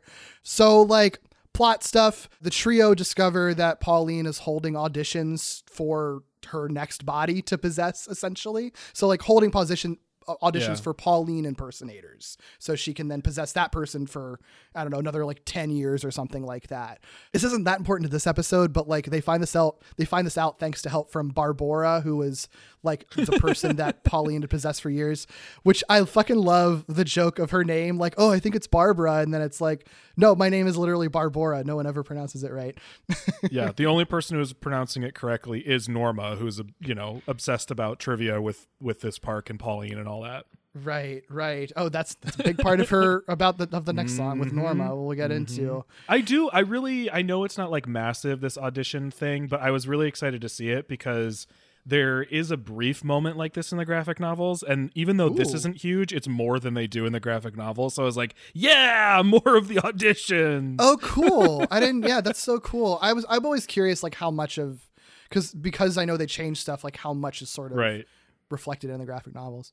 Yeah, it's like uh, if it were in reverse, it would feel like the graphic novel were just like making a reference to this. Like it's very short. Oh, that's interesting. So this really is sort of like expounding on an idea that the graphic novel had, essentially. Yeah, That's yeah, it lets it breathe a little bit. I think one of actually like there was one uh, one of the the folks auditioning says something about like you helped me through one of the hardest parts, like hardest times in my life, or something like that. That's like directly from the book. Oh, that's like yeah, Hey, this is just a random question. What's Sure. what's with people? Because one of the one of the contestants says like, "Oh my ghost, oh my ghost," and that is the thing that Norma says too. What's with the "Oh my ghost" thing? Is that just because I know that they're saying that in place of "Oh my god," but other people also say "Oh my god" in this show, even in like the next song. Is "Oh my ghost" just like a thing? Like, what am I missing? Is that just like in the universe of the show, or is that like a Pauline Phoenix catchphrase or something? Do you know where that I- comes from? No, I don't know. The the the the books do a lot of um what you would be used to hearing if you watched shows like Regular Show or Sure. Adventure Time, where instead of like cursing or saying um like normal frustration phrases, they say like just weird wacky stuff. Oh, sure. This is like sort of like that, but it's it's almost like not wacky enough to be that. So I'm not really sure. Yeah, I guess like yeah, I guess it makes sense. They just don't do it enough for it to feel like it's a running gag, and that's also the only time I feel like they ever do it. And again, they do still say "Oh my god" sometimes. It's just other times they say "Oh my ghost." I mean, it's possible that it's a thing that happens in the books more than I'm realizing because they do so much more of like the substitute weird phrase thing. Yeah, yeah, interesting. That doesn't matter. That was just a thing that I thought about. But the reason these auditions are important is because this is how they come up with this plan. Well, like if we want to capture Pauline, way back in the first episode of the show, the whole plot of the first episode is Pugsley getting possessed. They figure out they can exorcise the demon by taking his photo because you know photos are like the window to the soul or whatever and can capture souls and shit. That's just like the rules of the universe of this show. So, if they can magically disguise Norma as Pauline, get her to win that audition, she gets possessed by Pauline, then they take her picture and then trap Pauline. To exorcise her essentially. Yeah. Um, so it's a risky plan, but like it makes sense in the context of the show, and I love that it's calling all the way back to the first episode of the season. Makes sense. Yeah, it's great. And throughout all this, there's also this runner where Pugsley is sort of worried about using too much magic because you have this musical spell. They're also now going to be transforming Norma into a Pauline lookalike. That's a lot of magic. And the other thing that's been a runner uh, from the way back in the first episode is that after like the one time he was possessed by a demon, there is like a piece of that demon basically still in his body. And that's, you know, where he gets his ability to use magic and talk and stuff from. But the more magic he uses, the more likely that that, that demon will be able to like fully take over. Um, so that's a thing just to like put a pin in for later for this episode. Classic. Messing with dark magic there. Yeah. One more thing before we get to the next fucking rockin' song, just this montage of of the auditions that we were sort of referring to. So when you get your your uh, your Frozen reference that I think you were referring to Yep. before, Oh my ghost, oh my ghost. I can't believe I'm here. You got me through the toughest year of Next! Wrong! Let it Go! Now! Oh, anything but that! What's wrong with you? because someone starts singing "Let It Go" for like just a half a second, not long enough for them to get like dinged for copyright or anything. You just hear a couple of words, but it's enough to know what she's singing. And then you have Pauline, who's like, "No, anything but that." And my favorite Yeah. part of it is that she just says, "What is wrong with you?" I know. It's so funny. it's so brutal. It's great. I mean, she Yeah. just she knocks them all down like immediately. It's so mm-hmm. funny. Hmm Except for one who Hmm? is Norma, uh, disguised as like a perfect, uh, a perfect intermita- interpretation is what I almost said. I think I was combining imitation and interpretation.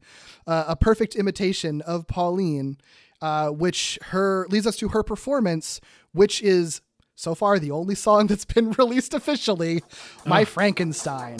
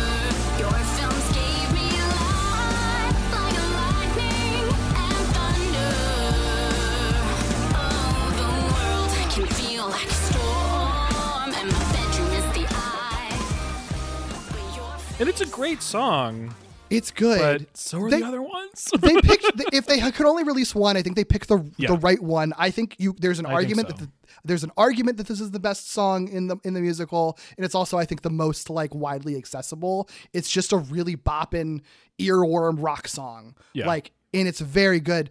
But what I love about it is that it's also just like so entrenched in Norma as a character, um, because like this whole song is essentially about how Pauline was like her hero, the media that Pauline made, the movies and everything that Pauline made.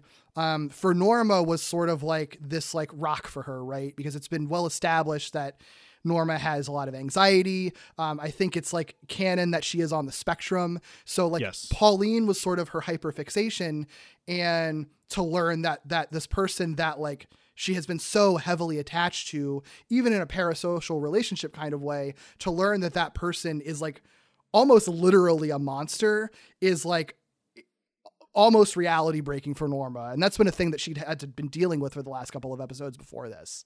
Yeah, yeah, absolutely. I feel like, you know, the idea of like not meeting your heroes is sort of universal, but I think with Norma specifically, like you mentioned, the fact that she is canonically dealing with really strong social anxiety and she is also autistic, like, and has these fixations, uh, I think probably, uh, probably is a uh cool tough relatable like it's probably a lot of things to a lot of people to see represented in the way that it is on on screen I don't think it's a thing that really gets talked about a lot. Like like you said, like the not meet, don't meet your heroes kind of thing is a common story, but there is something really different that I don't feel like is really explored for a lot of people who are on the spectrum or even even who aren't but still like have you know for whatever reason have very very very very strong attachments to like a character a movie or something like that or or you know a creator.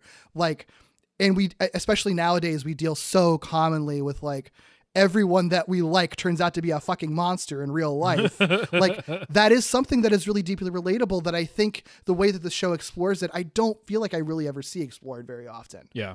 Yeah. it's a really it's a really beautiful song i think there's a lot of really nice touches to it.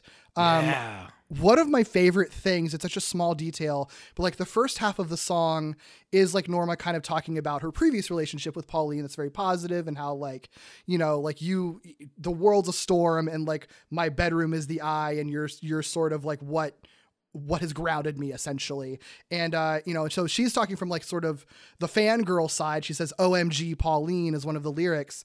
You get to the last half of the song which is like about the the post realization that Pauline sucks and it and that lyric when when that verse comes up again the lyric changes to oh my god Pauline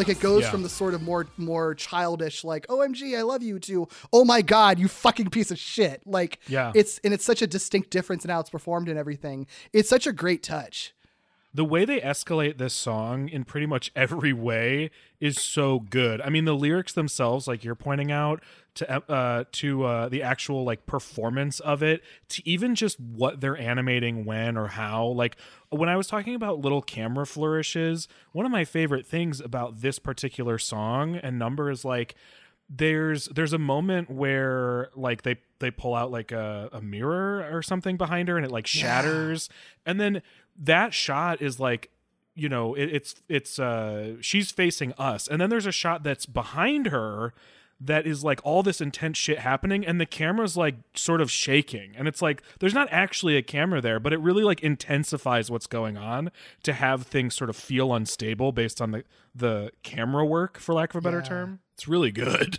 it's very cool and it's so compelling to watch. Like it's a great song to listen to anyway, but the visuals do really, I think, help the intensity of it. Cause yeah, it gets progressively more chaotic as it goes along. yeah Like shit is break. Like it is literally like her anger personified. Like Yeah. stuff's breaking, the speakers are exploding, and then it creates like a great like fog effect.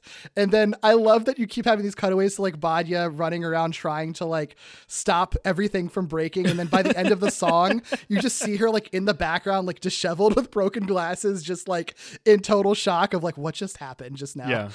I love when music is depicted as like an actual like physical force. It's so like I love that so much. I'm such a sucker for it and this song uh does that so well. It's so Yes. good. I also love that they um like even though she's disguised as Pauline, they play with that at first before they just really, you know, lean into it being normal. Like Yeah. they kind of have from Pauline's perspective, you know, she's seeing, you know, an adult actress and then when they, you know, film or when they animate from behind Norma, you kind of see Norma instead. Like they do Yeah. some cool stuff to play with the idea that she's disguised. Yeah, especially yeah, especially going back and forth from the mirror and things like that. It's very it, they they do a really nice job with it. You're never I don't think you're ever confused as an audience member of like who's seeing what. Like cuz Right. cuz I do know I was wondering like oh is the uh you know is the is the magic spell going to break at some point and then and then she's going to be exposed as Norma. But like you're watching and it's very clear that like no, they're just shifting perspectives for you the audience because this is an important moment for Norma and it feels right to actually see Norma singing Yeah. the song that's about her rather than the disguise she's in, even if for the rest of reality she's still in that disguise, you know? Mhm. Yeah, I really thought the spell was going to break too, so I'm glad you said that. Yeah, yeah. It, it feels like it would have been perfect, you know. It, it, it would have been great. It would have ruined all Yeah. of their plans. I don't know what happened would have happened in the episode after that, but you know. yeah. Would have been a good complication. Would have been a good complication. Yeah, yeah. Um, also want to call out Norma is voiced by Kody Kavitha, who fucking kills it. She hasn't Oh my done God. a she hasn't done a ton of stuff. This is definitely her biggest role. I think her like most notable thing that I could tell was in uh, the Rise of Teenage Mutant Ninja Turtles show, and I think even then it was like you know a supporting role. She's mostly done supporting voices, so this is definitely like her big breakout. Yeah. And I mean, everybody. We're going to say that everybody in this musical is good. Everybody in this musical kills it.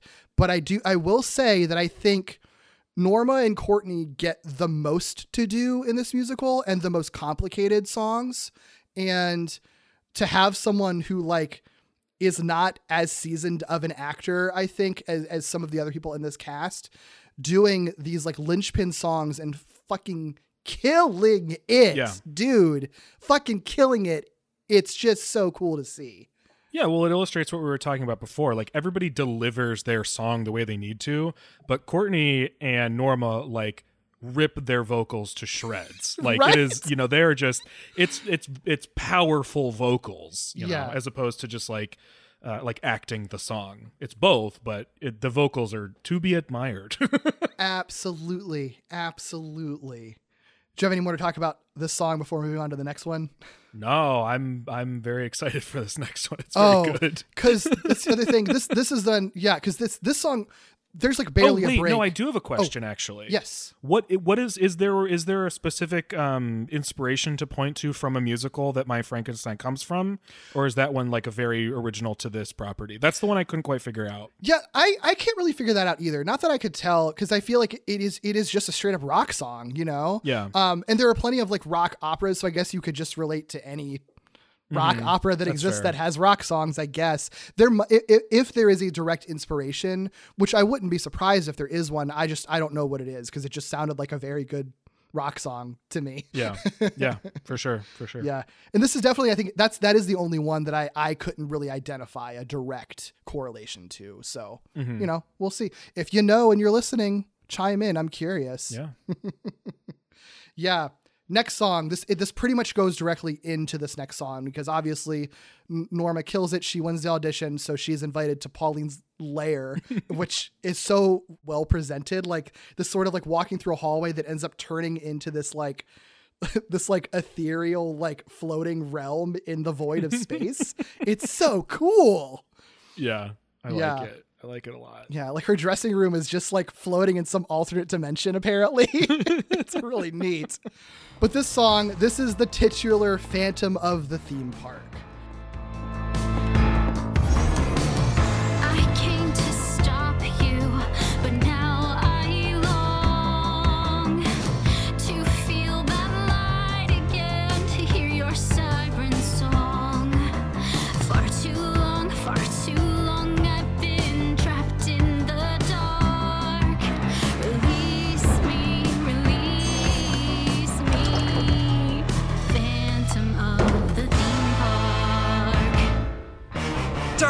Do me a little favor here?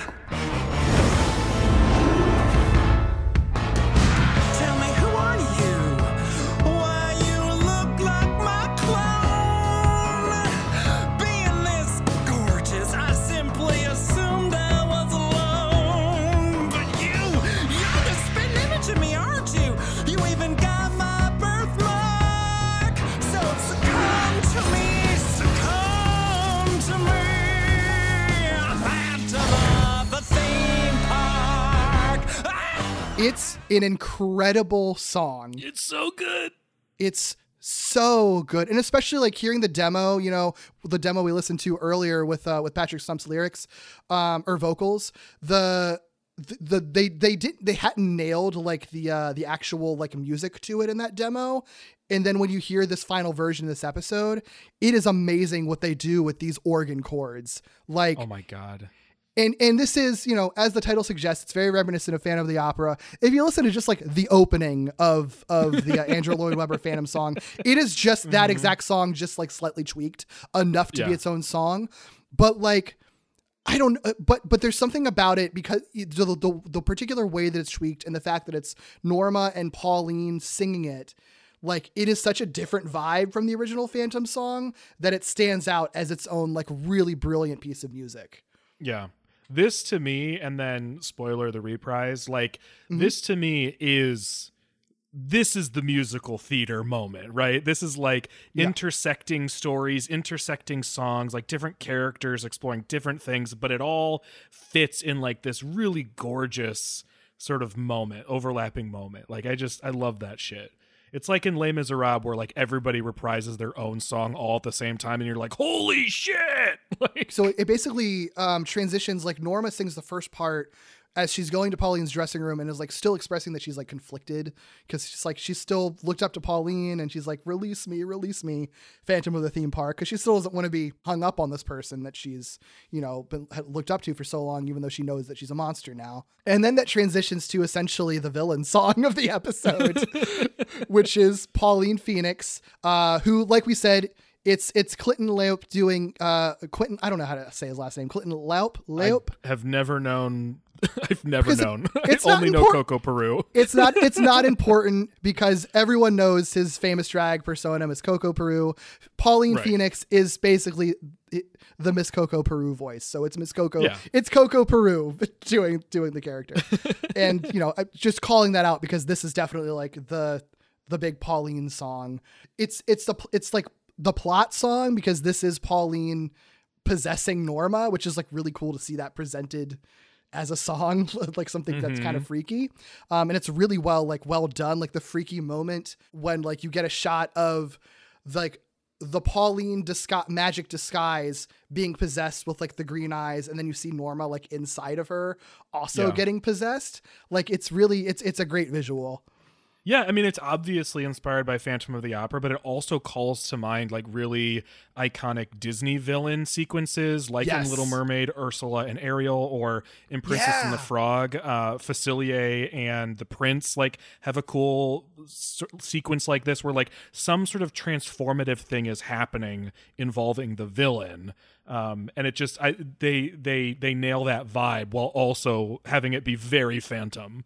Oh god, no, you know what? That's such a great call out to like referencing like Ursula and Little Mermaid because you know Ursula is like inspired by drag queen and then you have a drag Mhm. queen voiced character also being very kind of like you know, very like almost like flirty and touchy feely with like the person in the way that, that Yeah. Ursula is. Like it's yeah, oh that's such an interesting parallel. I didn't even think about that, but that's absolutely like part of the inspiration there. It's great. It's great. Yeah. Yeah, it's it's really good. And then the song continues. What friend? What's going on, Courtney?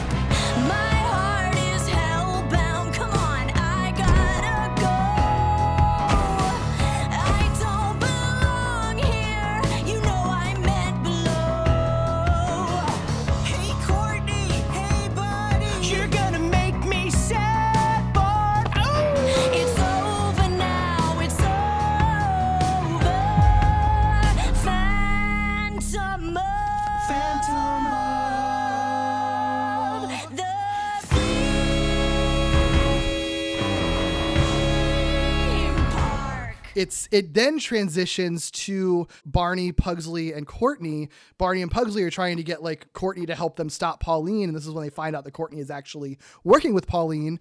But we get this fucking amazing um transition to Courtney singing the song, the Phantom song, and That's it's so good. About It's I so love good. this shit so much. I love this. Anytime you have multiple characters, like in either different situations or different locations, all singing like within the same intersecting number, like it's just so good. It gives me chills.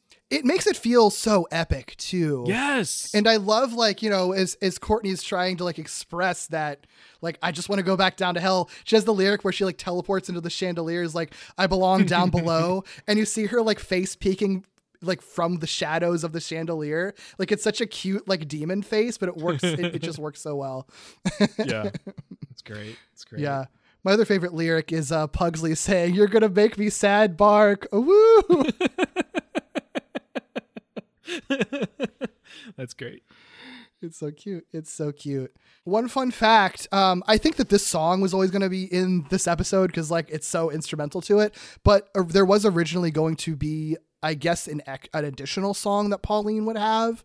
Hamish said that Pauline was going to have this like emotional song uh, on Oh. the stage. I guess, I guess maybe instead of reprising it, the song after like that she sings later when when they reprise Phantom of the Theme Park, maybe she would have sang this then. I'm not exactly sure, clear on that. But she would have sang this emotional song where she sort of realized the error of her ways while singing. But then and, and you know, which I think would still fit because the climax of the episode is like Temeluchus fighting her, right? So like I think that that could have that could have still worked. Uh, but he said, and I quote, "But we just thought it would be funnier for Pauline to not learn her lesson just yet and keep her more vill- villainous." Yeah. Yeah. I mean, like I, I definitely get where that comes from, and I think it wouldn't it wouldn't have uh, been an obstacle or anything. Like I wouldn't have stopped and been confused, or you know, it would have flowed fine. But I do think I'm with him on this. I think it's it it there's something about it that feels right for her not to necessarily, you know. Yeah. She's so she's- obsessed with this, and she's been doing it for so long. Like I, I Mhm. totally get it, and I think it's it's more crushing for Norma for Pauline to never get it, or not to get it. You know, at least um, in Right this, yeah, in this moment, Yeah, yeah. Or at least if she's gonna get it, she's not gonna get it on her own. So right? yeah, yeah. No, I like it. It makes her a better villain in this episode too. Like you know, you're you're, you're most cla they're pulling from Renaissance Disney, and none of the Renaissance Disney villains were ever like, maybe I'm in the wrong here. Like no, they're fun because they're evil the whole time. Right, So. right. So, uh, possessed Pauline shows up. Barney tries to take a photo, which was their plan to exorcise her. Uh, but Courtney and also Barney's skinny jeans stop this from happening.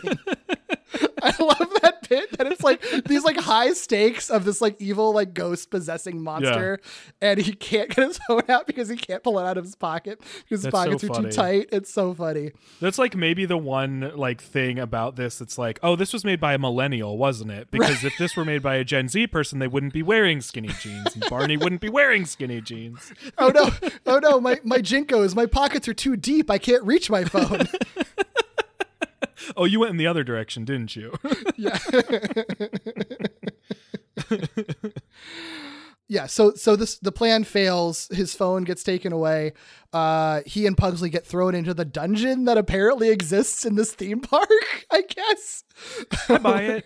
I buy Sure. it. I wouldn't be surprised if this was technically like an exhibit or like an Mhm. attraction or something. You know, Sure, it's a weird theme park. Why it's a very weird theme park. it's a very weird theme park. There's a lot of questions that I have about how the theme park works, but that's fine. But yeah, the dungeon is being guarded by Logs, who is Barney's love interest.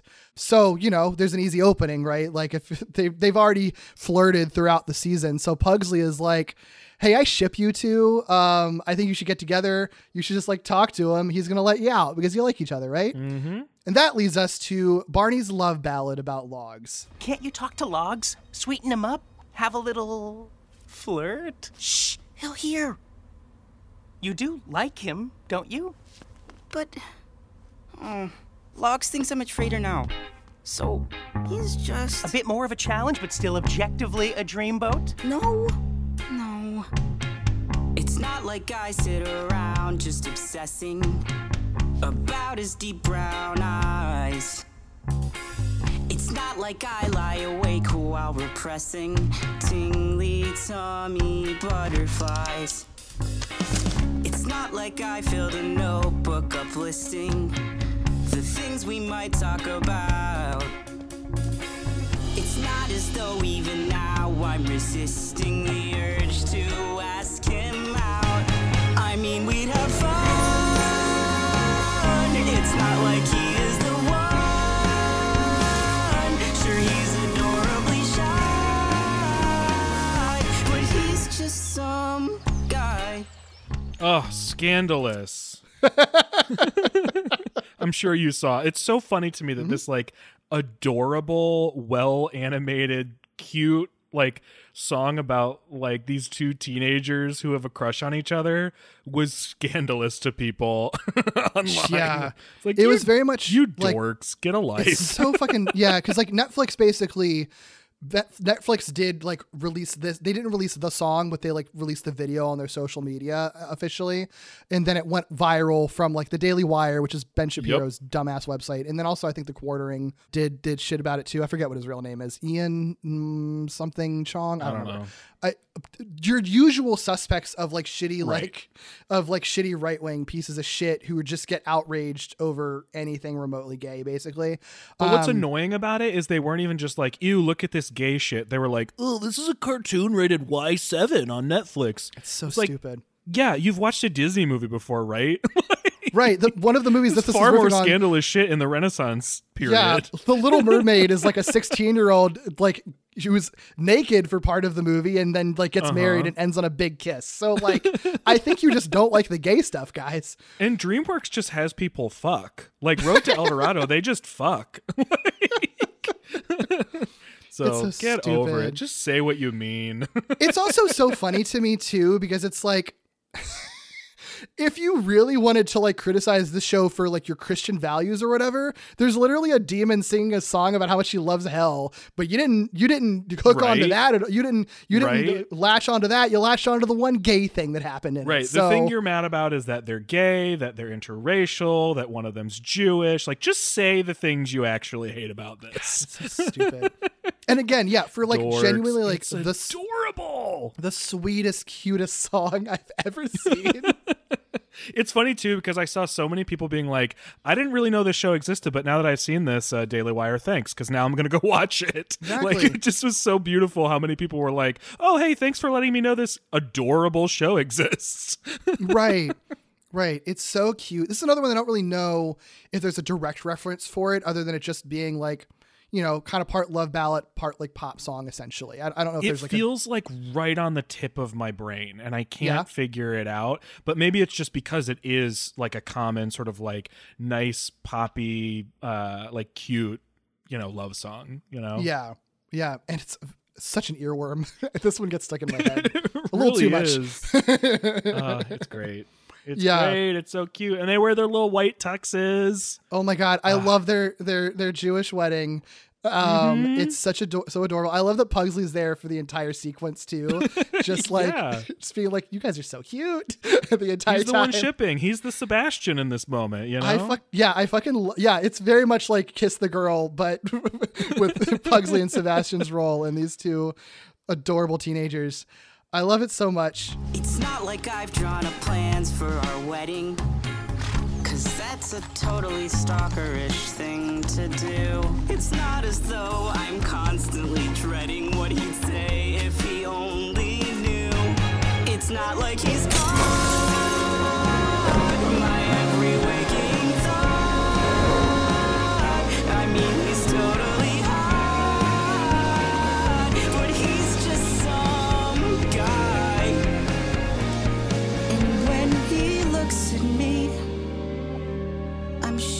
that all he sees is just some guy.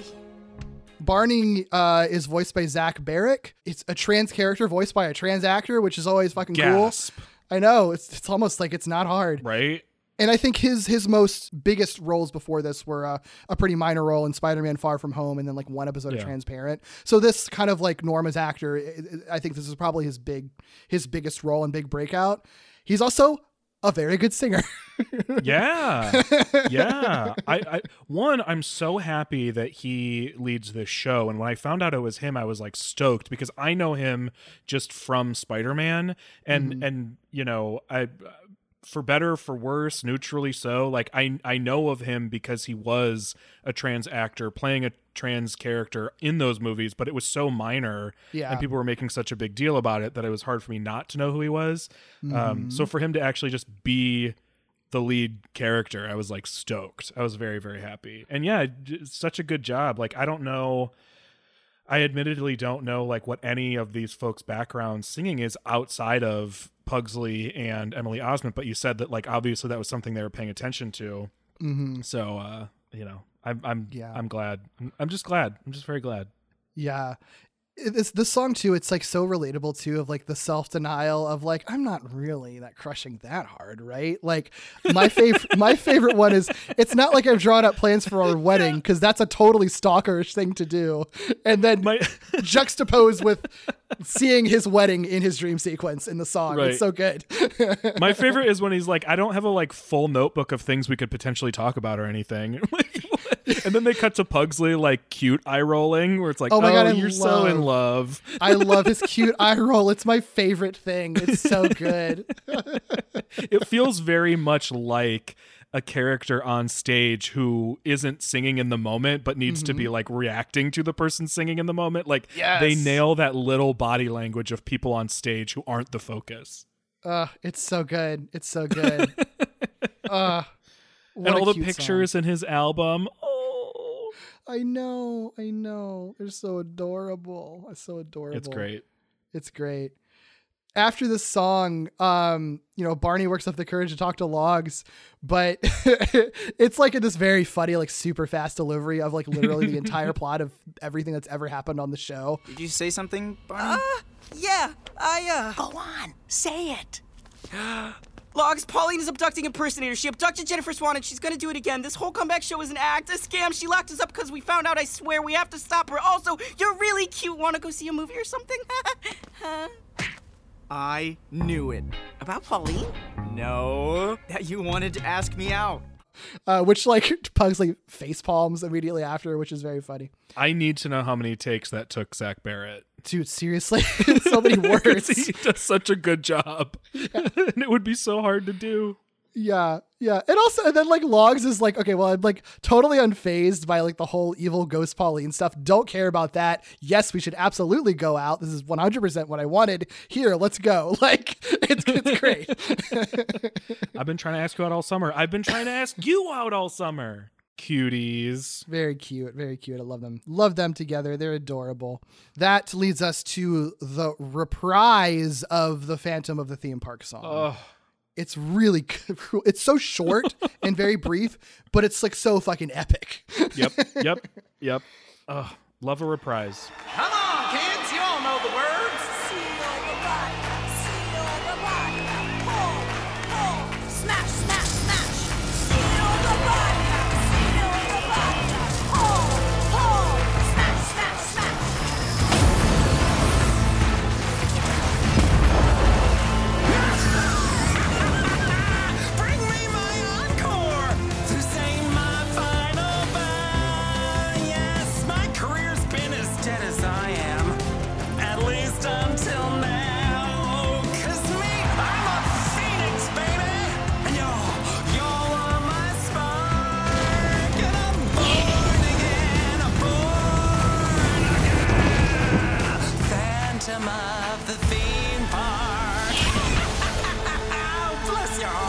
It's uh, Pauline's concert. The entire audience is there. The entire audience is chanting this like "seal the body up" chant, which is a thing Oh we heard in back in the in the first episode too. Like it's a thing that I guess permanently seal the possession or whatever, right? So It's so um, creepy. It's very creepy. Courtney's also like helping cast this spell. And so like the seal the body up thing happens and like there's this really cool moment. It like transitions into like a more bigger bombastic version of the Phantom of the Theme Park song. Um and it and this is like an even more villainous version of it. She's like, I'm a phoenix, baby, and born again. Ugh.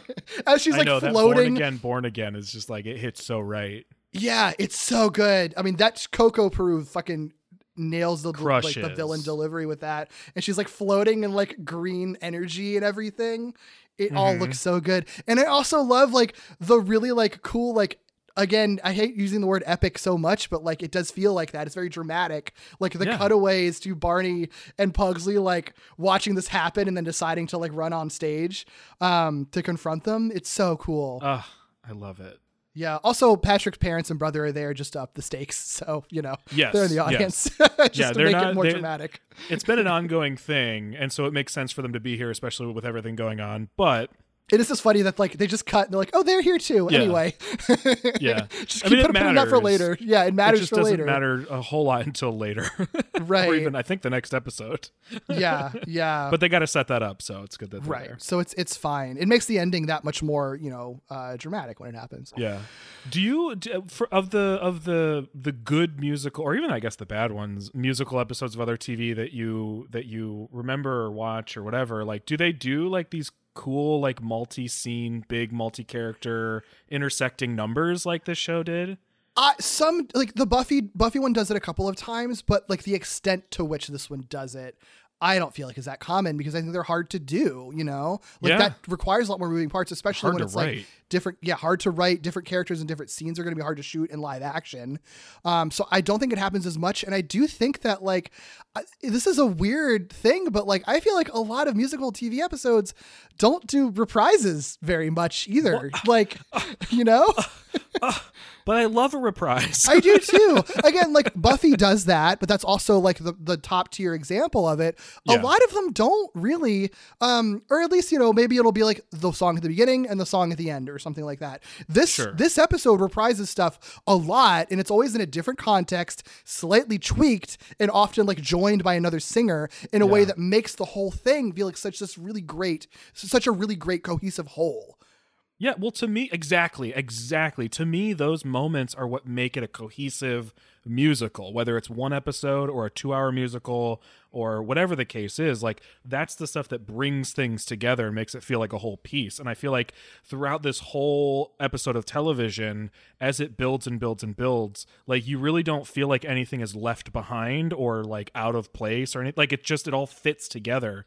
Uh, and I think they, I mean, no surprise. Again, we the people writing this uh, crushed it, but like, I just, ah, so good. Yeah, so Barney and Pugsley try to convince Courtney to like help them stop Pauline instead of helping her. They kind of make her realize that like if Pauline like needs you for this like this like simple ass stealing spell, how do you know she can like send you back to hell? And Courtney's like, shit, I guess I've been used, haven't I? true? Is what true, Red? You don't know how to send me home, do you? You just wanted the spell. Oh, so you figured it out. I might not be able to open the elevator, but I can send you to the underworld another way. Bring it on! So she confronts Pauline for using her, and they start to fight. Um, my favorite thing is like Pauline's like, "Yeah, I guess you figured I was I was lying. I might not be able to like open that elevator to hell, but I can send you to the under underworld another way." And it's like, oh my god, Jesus. Yeah, she reaches full villain, right? It's, I think it's Yeah. why I like that they didn't give her that sort of like sympathetic song because then she can just be this like vicious uh, character in this scene. Yeah, yeah, it's great. Um, however, of course, we know that the body Pauline is inhabiting right now, even though it looks like Pauline, it is Norma under all of that. So Pu- nobody wants Norma to get hurt. So Pugsley stops them. He stops them with magic, but because he's using magic one more time, it causes uh, the demon within him, Tema That fucking name is like Right. I had such a hard time writing it in these notes. Telemucus, Tamalucas, Lucatelmus, I- Temalucas. I feel confident that when I read the book, I was saying in my head Telemachus. And then when I heard them say it, I was like, oh my God, it's not that I was saying it wrong. I was literally reading the letters out of order. Telemachus makes more sense as a demon. Like it seems like it flows more as a demon name. Temalucas, it sounds like like Lucas, but with a prefix. Yeah. Like it's so bizarre. I don't mind it. I think it's funny. It, Lucas. it gives this it gives this shows like demons a little bit more flair that Yeah. like their names are just hella weird sometimes. Yeah, well, I think they're all pulled from something, right? I saw something guess. Hamish was saying, like, um, like these aren't the, you know, I'm not representing these in any particular way. These are like names used for demons or angels or whatever these sort of like strange mythological characters are in many different ways. So, like, Mhm. I'm just I'm finding names that are part of you know the already existing canon of demon names. Okay, that makes sense. I didn't I didn't know that. I, I assumed that because I know I recognized some of the names they were pulling. Um, I wouldn't have expected Temeluchus to be like a name from lore, but I mean, I don't sure. know any of these names other than Yeah. there was a reference to Beelzebub. You know, Right, right. That's about Sure. where my knowledge ends. I'll take your word for it, man. yeah. So Temeluchus reemerges and possesses him again, uh, which leads to my personal favorite song and musical sequence of the whole episode. It's too late. He's taken over. What? Who? No, you don't! Oh, don't mind if I do. Did you miss me, little doggy? I've been sleeping deep inside. It's been cramped and kinda boring, so how's about restoring me? I'll take you for a ride. Actually, I'm good, no thank you. I've been doing fine without you, with my powers and my voice. Yeah! Uh, whose powers are those really? You didn't come by them freely.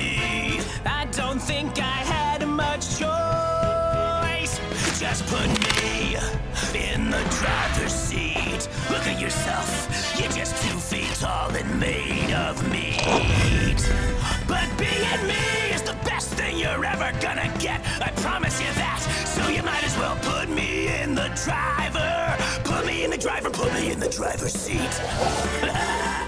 This is interesting because this is one of the ones I I do know some trivia about.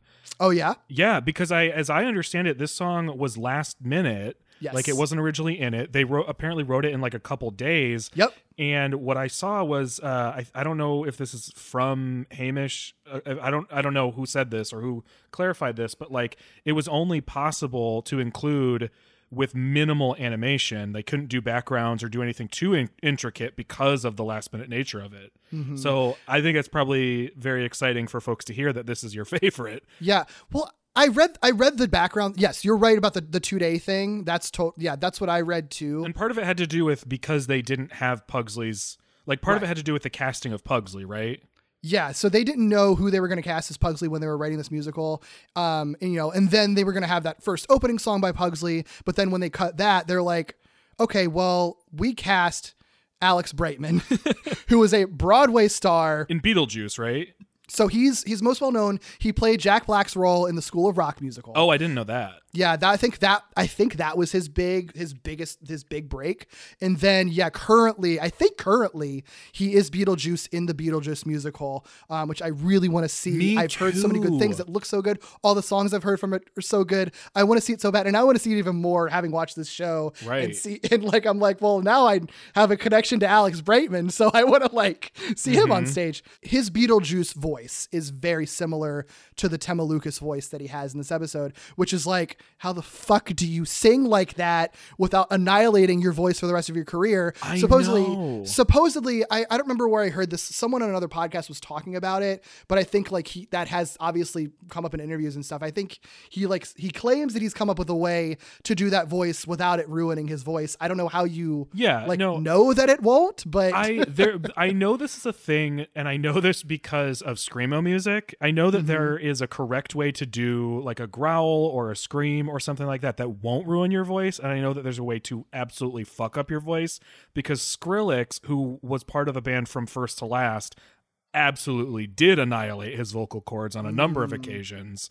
Um, and then you have certain singers like even Adele, who isn't known for texture or gravel, like I think still ended up taking vocal lessons to like change how she was singing to make sure she had a greater longevity like she was singing quote correctly so i know it's a thing it just is wild to me that something that sounds like this wouldn't wreck you Yeah, yeah. Supposedly he knows how to do it, and he's doing it in this episode as like he does on Beetlejuice. But I think you know once they cast him, um, they were like, well, we have to have some kind of song for Pugsley if we're cutting that opener, since we've got a literal like Tony nominee. Um, right so it makes sense. Um, but then so they they write this song, which is in the driver's seat, which is a duet between Pugsley and the demon Temeluchus, both voiced by Alex Brightman. i love that Yeah, both. So it's a duet with himself, except he's basically doing his Beetlejuice voice for Tema and it's fucking astounding. The one thing I'll say is like I read the same thing you did about this, like the no background thing, like limited animation, um, and I, I don't know exactly where that came from because I, I couldn't find the source. I almost am like. The, the no background thing makes sense, but I almost can't imagine the the limited animation thing being true because the animation in the sequence is like fucking visually stunning. So like Oh, I don't like it's kind of Sure. like it seems like it was still a, an incredibly complicated sequence to do because it's like this is basically a riff on I think the most reminiscent of Friend Like Me from Aladdin. Yes. both visually and and uh, musically. yeah Um, strong it- vibes yeah, except it's also like a villain song instead of like the genie friendly singing. Mhm. It's like a demon, like basically manipulating Pugsley, be like, "No, it's cool. I I know I used to be evil, but like I'm good now. I'll help you. You need me to help you. You can't do this without me. I promise I'll give you your body back after it's over. It's fine." So that Pugsley will like eventually give way to it. I never asked for you inside me. I might just kick you out.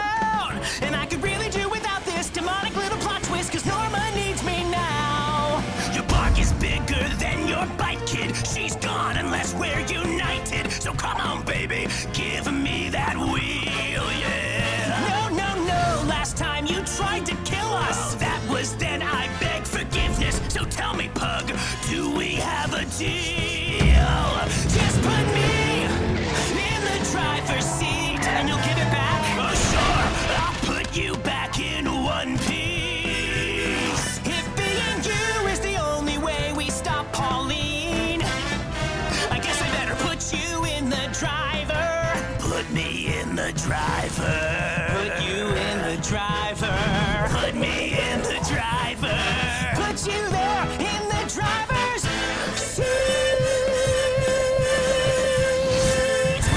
The reason I love it so much personally, the concept of it being like one singer having a duet with himself with two totally different voices that he had to record separately because they layer it over each other sometimes. So I can't imagine how complicated it was just to record the, the song.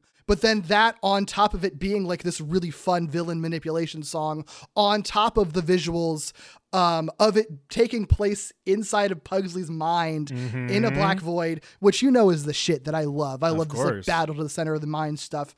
And then the way they present it is through these like the, these sort of like abstract, like surreal visuals of like Pugsley like turning into a car and like his body being broken apart and rebuilt and like regular Pugsley singing to like green demon Pugsley and the demon like singing in his mouth and making him dance. Like it's so fucking cool, man. I love it so yeah, much. well, it's it's funny too because even if even if it is true, the background thing is true. It, you can point to things that make it seem like maybe it's not, and this just was the right choice, right? One, the fact that the song that was cut was meant to be over a black background too, right, and was supposed to be pretty minimal in its uh, imagery. You said right, like the Yeah. the lips and stuff. Um, but then also this, yeah, it's that surreal inside the mind, almost like Dumbo esque uh, uh, surrealism stuff going on. Like it Mhm, just makes yeah. sense. Like what what what else would you have there? I mean, I'm sure they could come up with stuff, but this feels right. Yeah, and th- yeah, yeah, and the stuff like uh, the backwards Norma heads that talk that like dance around him. Oh, yep. That that felt the most like Dumbo to me. That's that's a really good pull. I didn't think about that, but there's definitely like Dumbo vibes, uh, like the pink elephant kind of thing, Right. except with like Norma's like the back of her head having a face and then dancing around him like backwards is Yeah. so fucking such a cool visual. And even just like the Pugsley turning into a car and driving on an uneven road, like it feels Yeah. like old, weird, wobbly animation. You know what I mean? Like where everything is elastic. Like Yeah. it just, oh, it's immaculate. Yeah, yeah, yeah. This one gets stuck in my head so often. I mean, all of them kind of do because I've Yeah. also listened to this this musical. So I've had to listen to it piecemeal on YouTube because you want to Ugh. officially fucking release the soundtrack. But I've listened to all these so much. This is definitely like on my top listens. It's just it's all so incredibly good. And this was one of the things that I was referring to earlier, where like I don't think that this plot point would have worked as well if it wasn't part of a musical sequence. Like, I think it's really hard to make it believable that Pugsley would give in to the demon inside of him, like be convinced Mhm. to be taken over by it. I think they could skip over that and just have the demon take over Pugsley, but it wouldn't be as interesting as seeing Pugsley wrestling with that idea. And if he's going to wrestle with that idea of having the demon take over and why that's like a better choice in the current situation, I think it's presented better through song because for one, your suspension of disbelief is always a little bit, you know, you're you're more willing to accept those types of things, but also like you I kind of agree with everything that Temeluchus is saying in the song because he sings it really well. And I'm like, yeah, I guess you should let him take over your body. I mean, that does seem like the best choice, doesn't it? Yeah. Yeah, it's uh it's very seductive, you know. Mhm. I, I think this is one. I think that just some guy is one too. I think when we were talking about like certain things wouldn't hit as hard uh if they weren't presented musically. Like this is the prime example, but but yeah, I think there's a few for sure. Yeah, for sure, for sure.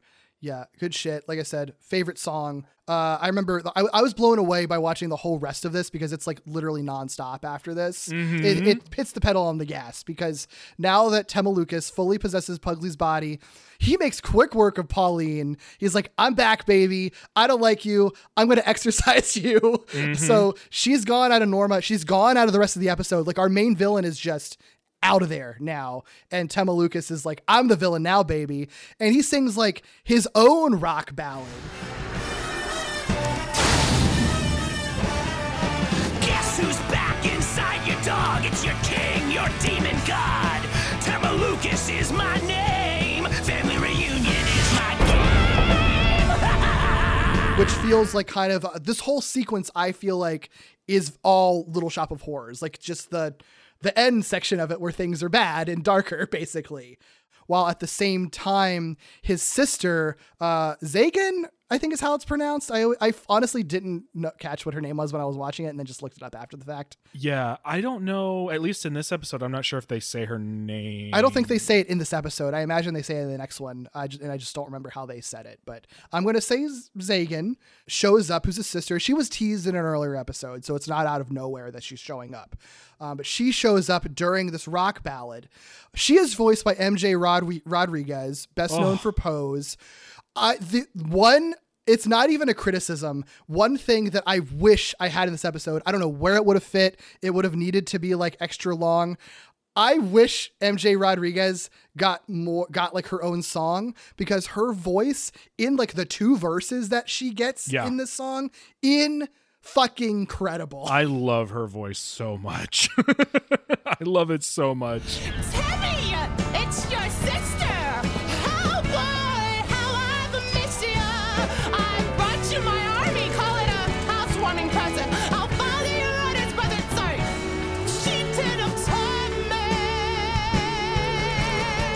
it's like she's like, oh, th- I I have like literally like two lines of, of two verses of, of a song.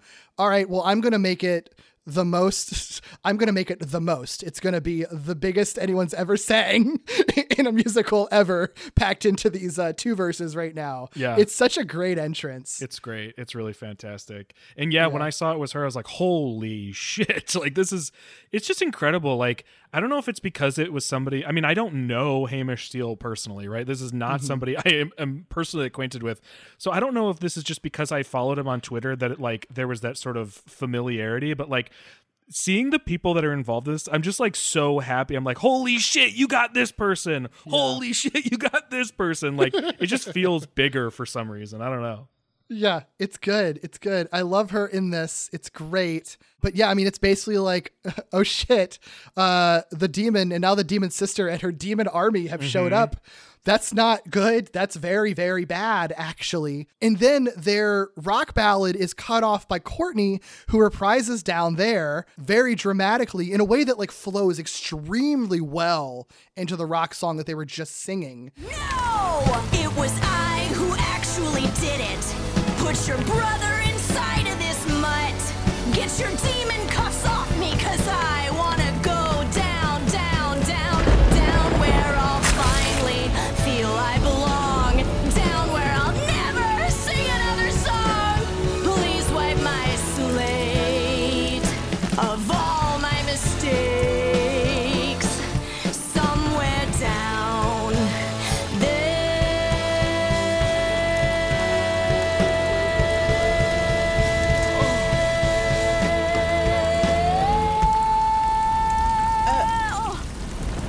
Those aren't demon cuffs. What?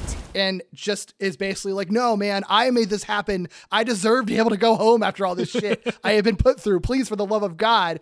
And then, even better, they still like, they still kind of subvert this like big dramatic like belting song because everyone is clearly like kind of exhausted by it like when she's doing it like i think norma and barney look at each other like is this really happening right now and then like zagan like yawns while This is where- having her amazing note that she's Right, yeah, I was gonna out. say this is the one where she holds out the note and then holds it out higher, like changes the note and holds it even longer. Yeah, so good. yeah.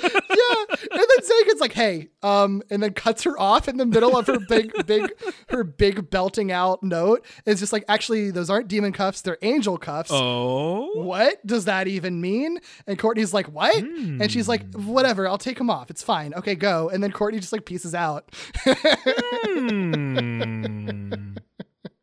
It doesn't matter for this episode, other than the fact that like Courtney is actually getting what she wants, which she's Yeah. literally getting the resolution of her "I want" song. Yeah. she pieces out, and then just to, like basically be a jerk, Zagan just turns everyone in the audience to stone, including Barney's parents, which is you know um, a reason why they were there. It's all kind of funny how it plays out. she's like, "Ugh, stop talking," and I'm like, shouldn't the entire audience be like screaming and terrified right now? I don't really understand, but I think they do the thing where um, uh, uh, this is another reason why the parents are there, probably because it's somebody that we recognize and, and whatnot. But like, I think they do the whole thing of like, oh, why is Barney in the show? Yeah, and Patrick does say like show. it's not a show, but it at least gives us somebody that we recognize to to I guess we I guess we're supposed to give them the benefit of the doubt because we know who they are and they're Yeah. saying like, oh, what an interesting spectacle all of this is. Yeah, I guess you can imagine they're sort of like, oh, I guess this is an entire play, so we're not going to be cheering during this because Yeah. we want to hear what these characters are saying. And then Barney's parents start like looking for Patrick and yelling out, "Where'd Patrick go?" And it's like, so th- at that point, they are the only people that are just randomly yelling from the audience, which is how the whole stone thing starts. Everyone freaks out, starts screaming, everyone gets turned to stone. So Yeah. there you go. That makes sense. I do wish. I mean, it's all very effective, but one of my favorite, but also uh, favorite in that I appreciate it a lot, but least favorite in that it makes me so uncomfortable is when an audience isn't aware of the tragedy that's happening. Yeah. So if they had sold it even more that like the audience thought this was all like a, a an amazing spectacle, like Right. I would have simultaneously been very excited and very crushed at the same time. Yeah. The entire audience is tur- literally everyone here has turned to stone except for Norma and Barney. Zagan and uh, Temeluchus and Pugsley's body just peace out and like leave. Deuces. Deuces. Which is how we transition to our end song, which uh, is a reprisal of Dead End, which then gets like uh, uh, mashed up with with another reprisal of Down There.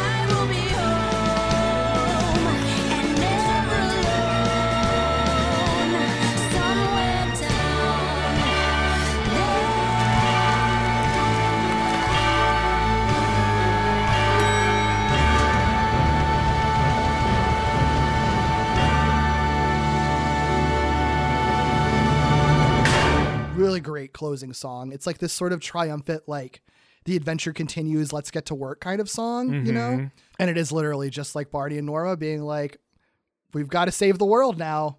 We- Let's do it. And then Courtney also getting what she wants. And the way that the the uh, the two songs like merge together sounds really beautiful. It's again very epic. Like the way that it ends, like it's really ending on like a high energy note. And then the elevators close as Courtney goes back to hell, just like a curtain closes on the end of a musical, uh, real play. Crushed it. Crushed it. Bravo. Crushed it. It's so good. And then the end credits are like an instrumental of down here, uh, Ah. down there, which uh, it's really cool. Which is different from the rest of the series, right? It always has the Yeah. same song except for this one. except for this one episode exactly Which is great. exactly yeah. Ugh. yeah yeah it just i mean it ends you and it, it ends with such a fu- like it's it's just it's such a it's a good cliffhanger but it ends like in the way that a good even though the story isn't over right like it's nothing is resolved at the end of this Yeah. but it still feels like the way you feel when you have finished when you have finished uh seeing a great like great musical theater, right? Like you leave feeling this like tremendous like buildup of energy that's just been released like on stage in front of you, you know? It it feels like the end of the first act right before an intermission, and you're just like, oh my god, I can't wait for more or whatever's gonna happen Yes. next. Like I Yeah. need to know what follows this up, which I think. You know, it's it's wild that this is the penultimate episode, but it also somehow makes perfect sense because, like, how could you not just be like so eager to know? I can't imagine this having been like a weekly drop on a network or something and just having Mm-hmm. to like wait a week after this number be like Yeah. oh i'm so like so energized right now Seriously. I know, right?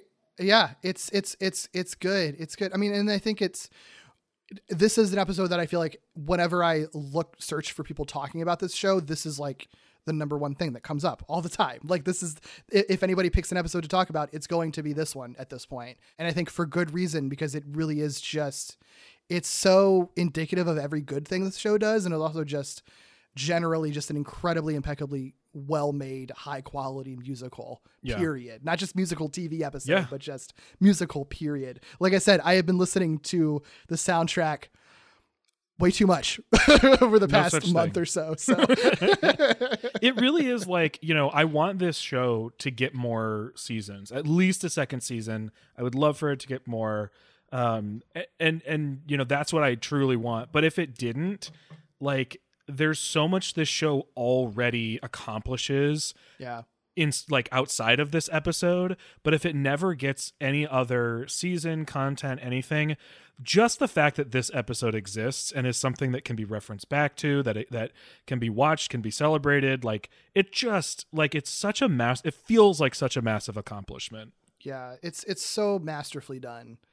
Yeah, man, Whew. it's good. It's good. Did you have any other any other closing thoughts? Any other things we didn't talk about or touch on that you wanted to bring up? I mean, not for this episode specifically. So, like, my thoughts on that are done. But I, I because this episode is such a spectacle, I just want to, I guess, close with like this show is very special. The whole show is very special. I think it tells stories that you don't often see in a way that you almost never see them. Um, and and every character has something that I feel like somebody out there hasn't seen represented enough. Yeah, um, for It just feels important from beginning to end, and it still manages to have like this incredible story going on at the same time. Like it never feels like one thing is pausing for the other. It's all intertwined in such an incredible way that feels like a celebration of both the people who are in the story and the story itself, which is just so cool. And I just cannot congratulate the people who made this enough on on the show that they made. It's just so good and important and beautiful. Absolutely, I second all of that. Very very well said. well, Doug, uh, thank you so much for talking for quite a long time about this very hefty, How could challenging you not? episode. I know. I knew this was going to be a big one. I, I, I'm glad that I had you on for it. I knew you were like a little bit worried about doing something this big, and I think that we tackled it very well. Because uh, I mean, Yeah. I'm, there's definitely stuff that we missed in it too. So I, if I'm nothing excited to hear from else. I've got the podcasting stamina for this. Yeah, absolutely. well, Doug, if anyone wants to, uh, you know, hear your updates on your missionary work, Oh, um, yes. where can they find you and everything you're working on? Yeah, if you'd like the reprise to my intro song or updates on my missionary my missionary blog uh, or just anything, best place to start is on Twitter. You can find me at Icky Booley, I C K Y B O O L E Y. And if you'd like to hear me on other podcasts, perhaps uh, Derek and I have one that's weekly. It's a, it's another animation uh, thing. It's all Spider-Man stuff. It's called Walloping Websnappers, and we deep dive into every Spider-Man cartoon ever made.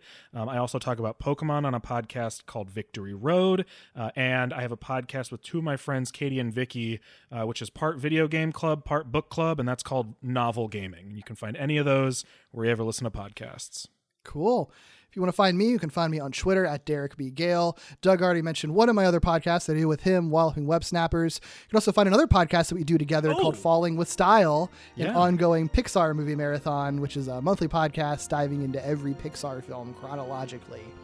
You can also follow this podcast at Gimmicks Pod on Twitter and Instagram for some extra goodies and email me your questions, feedback, and corrections to gimmickspodcast at gmail.com. Please, of course, rate, review, and subscribe to this podcast on any platform you use. And until next time, friends, keep being weird.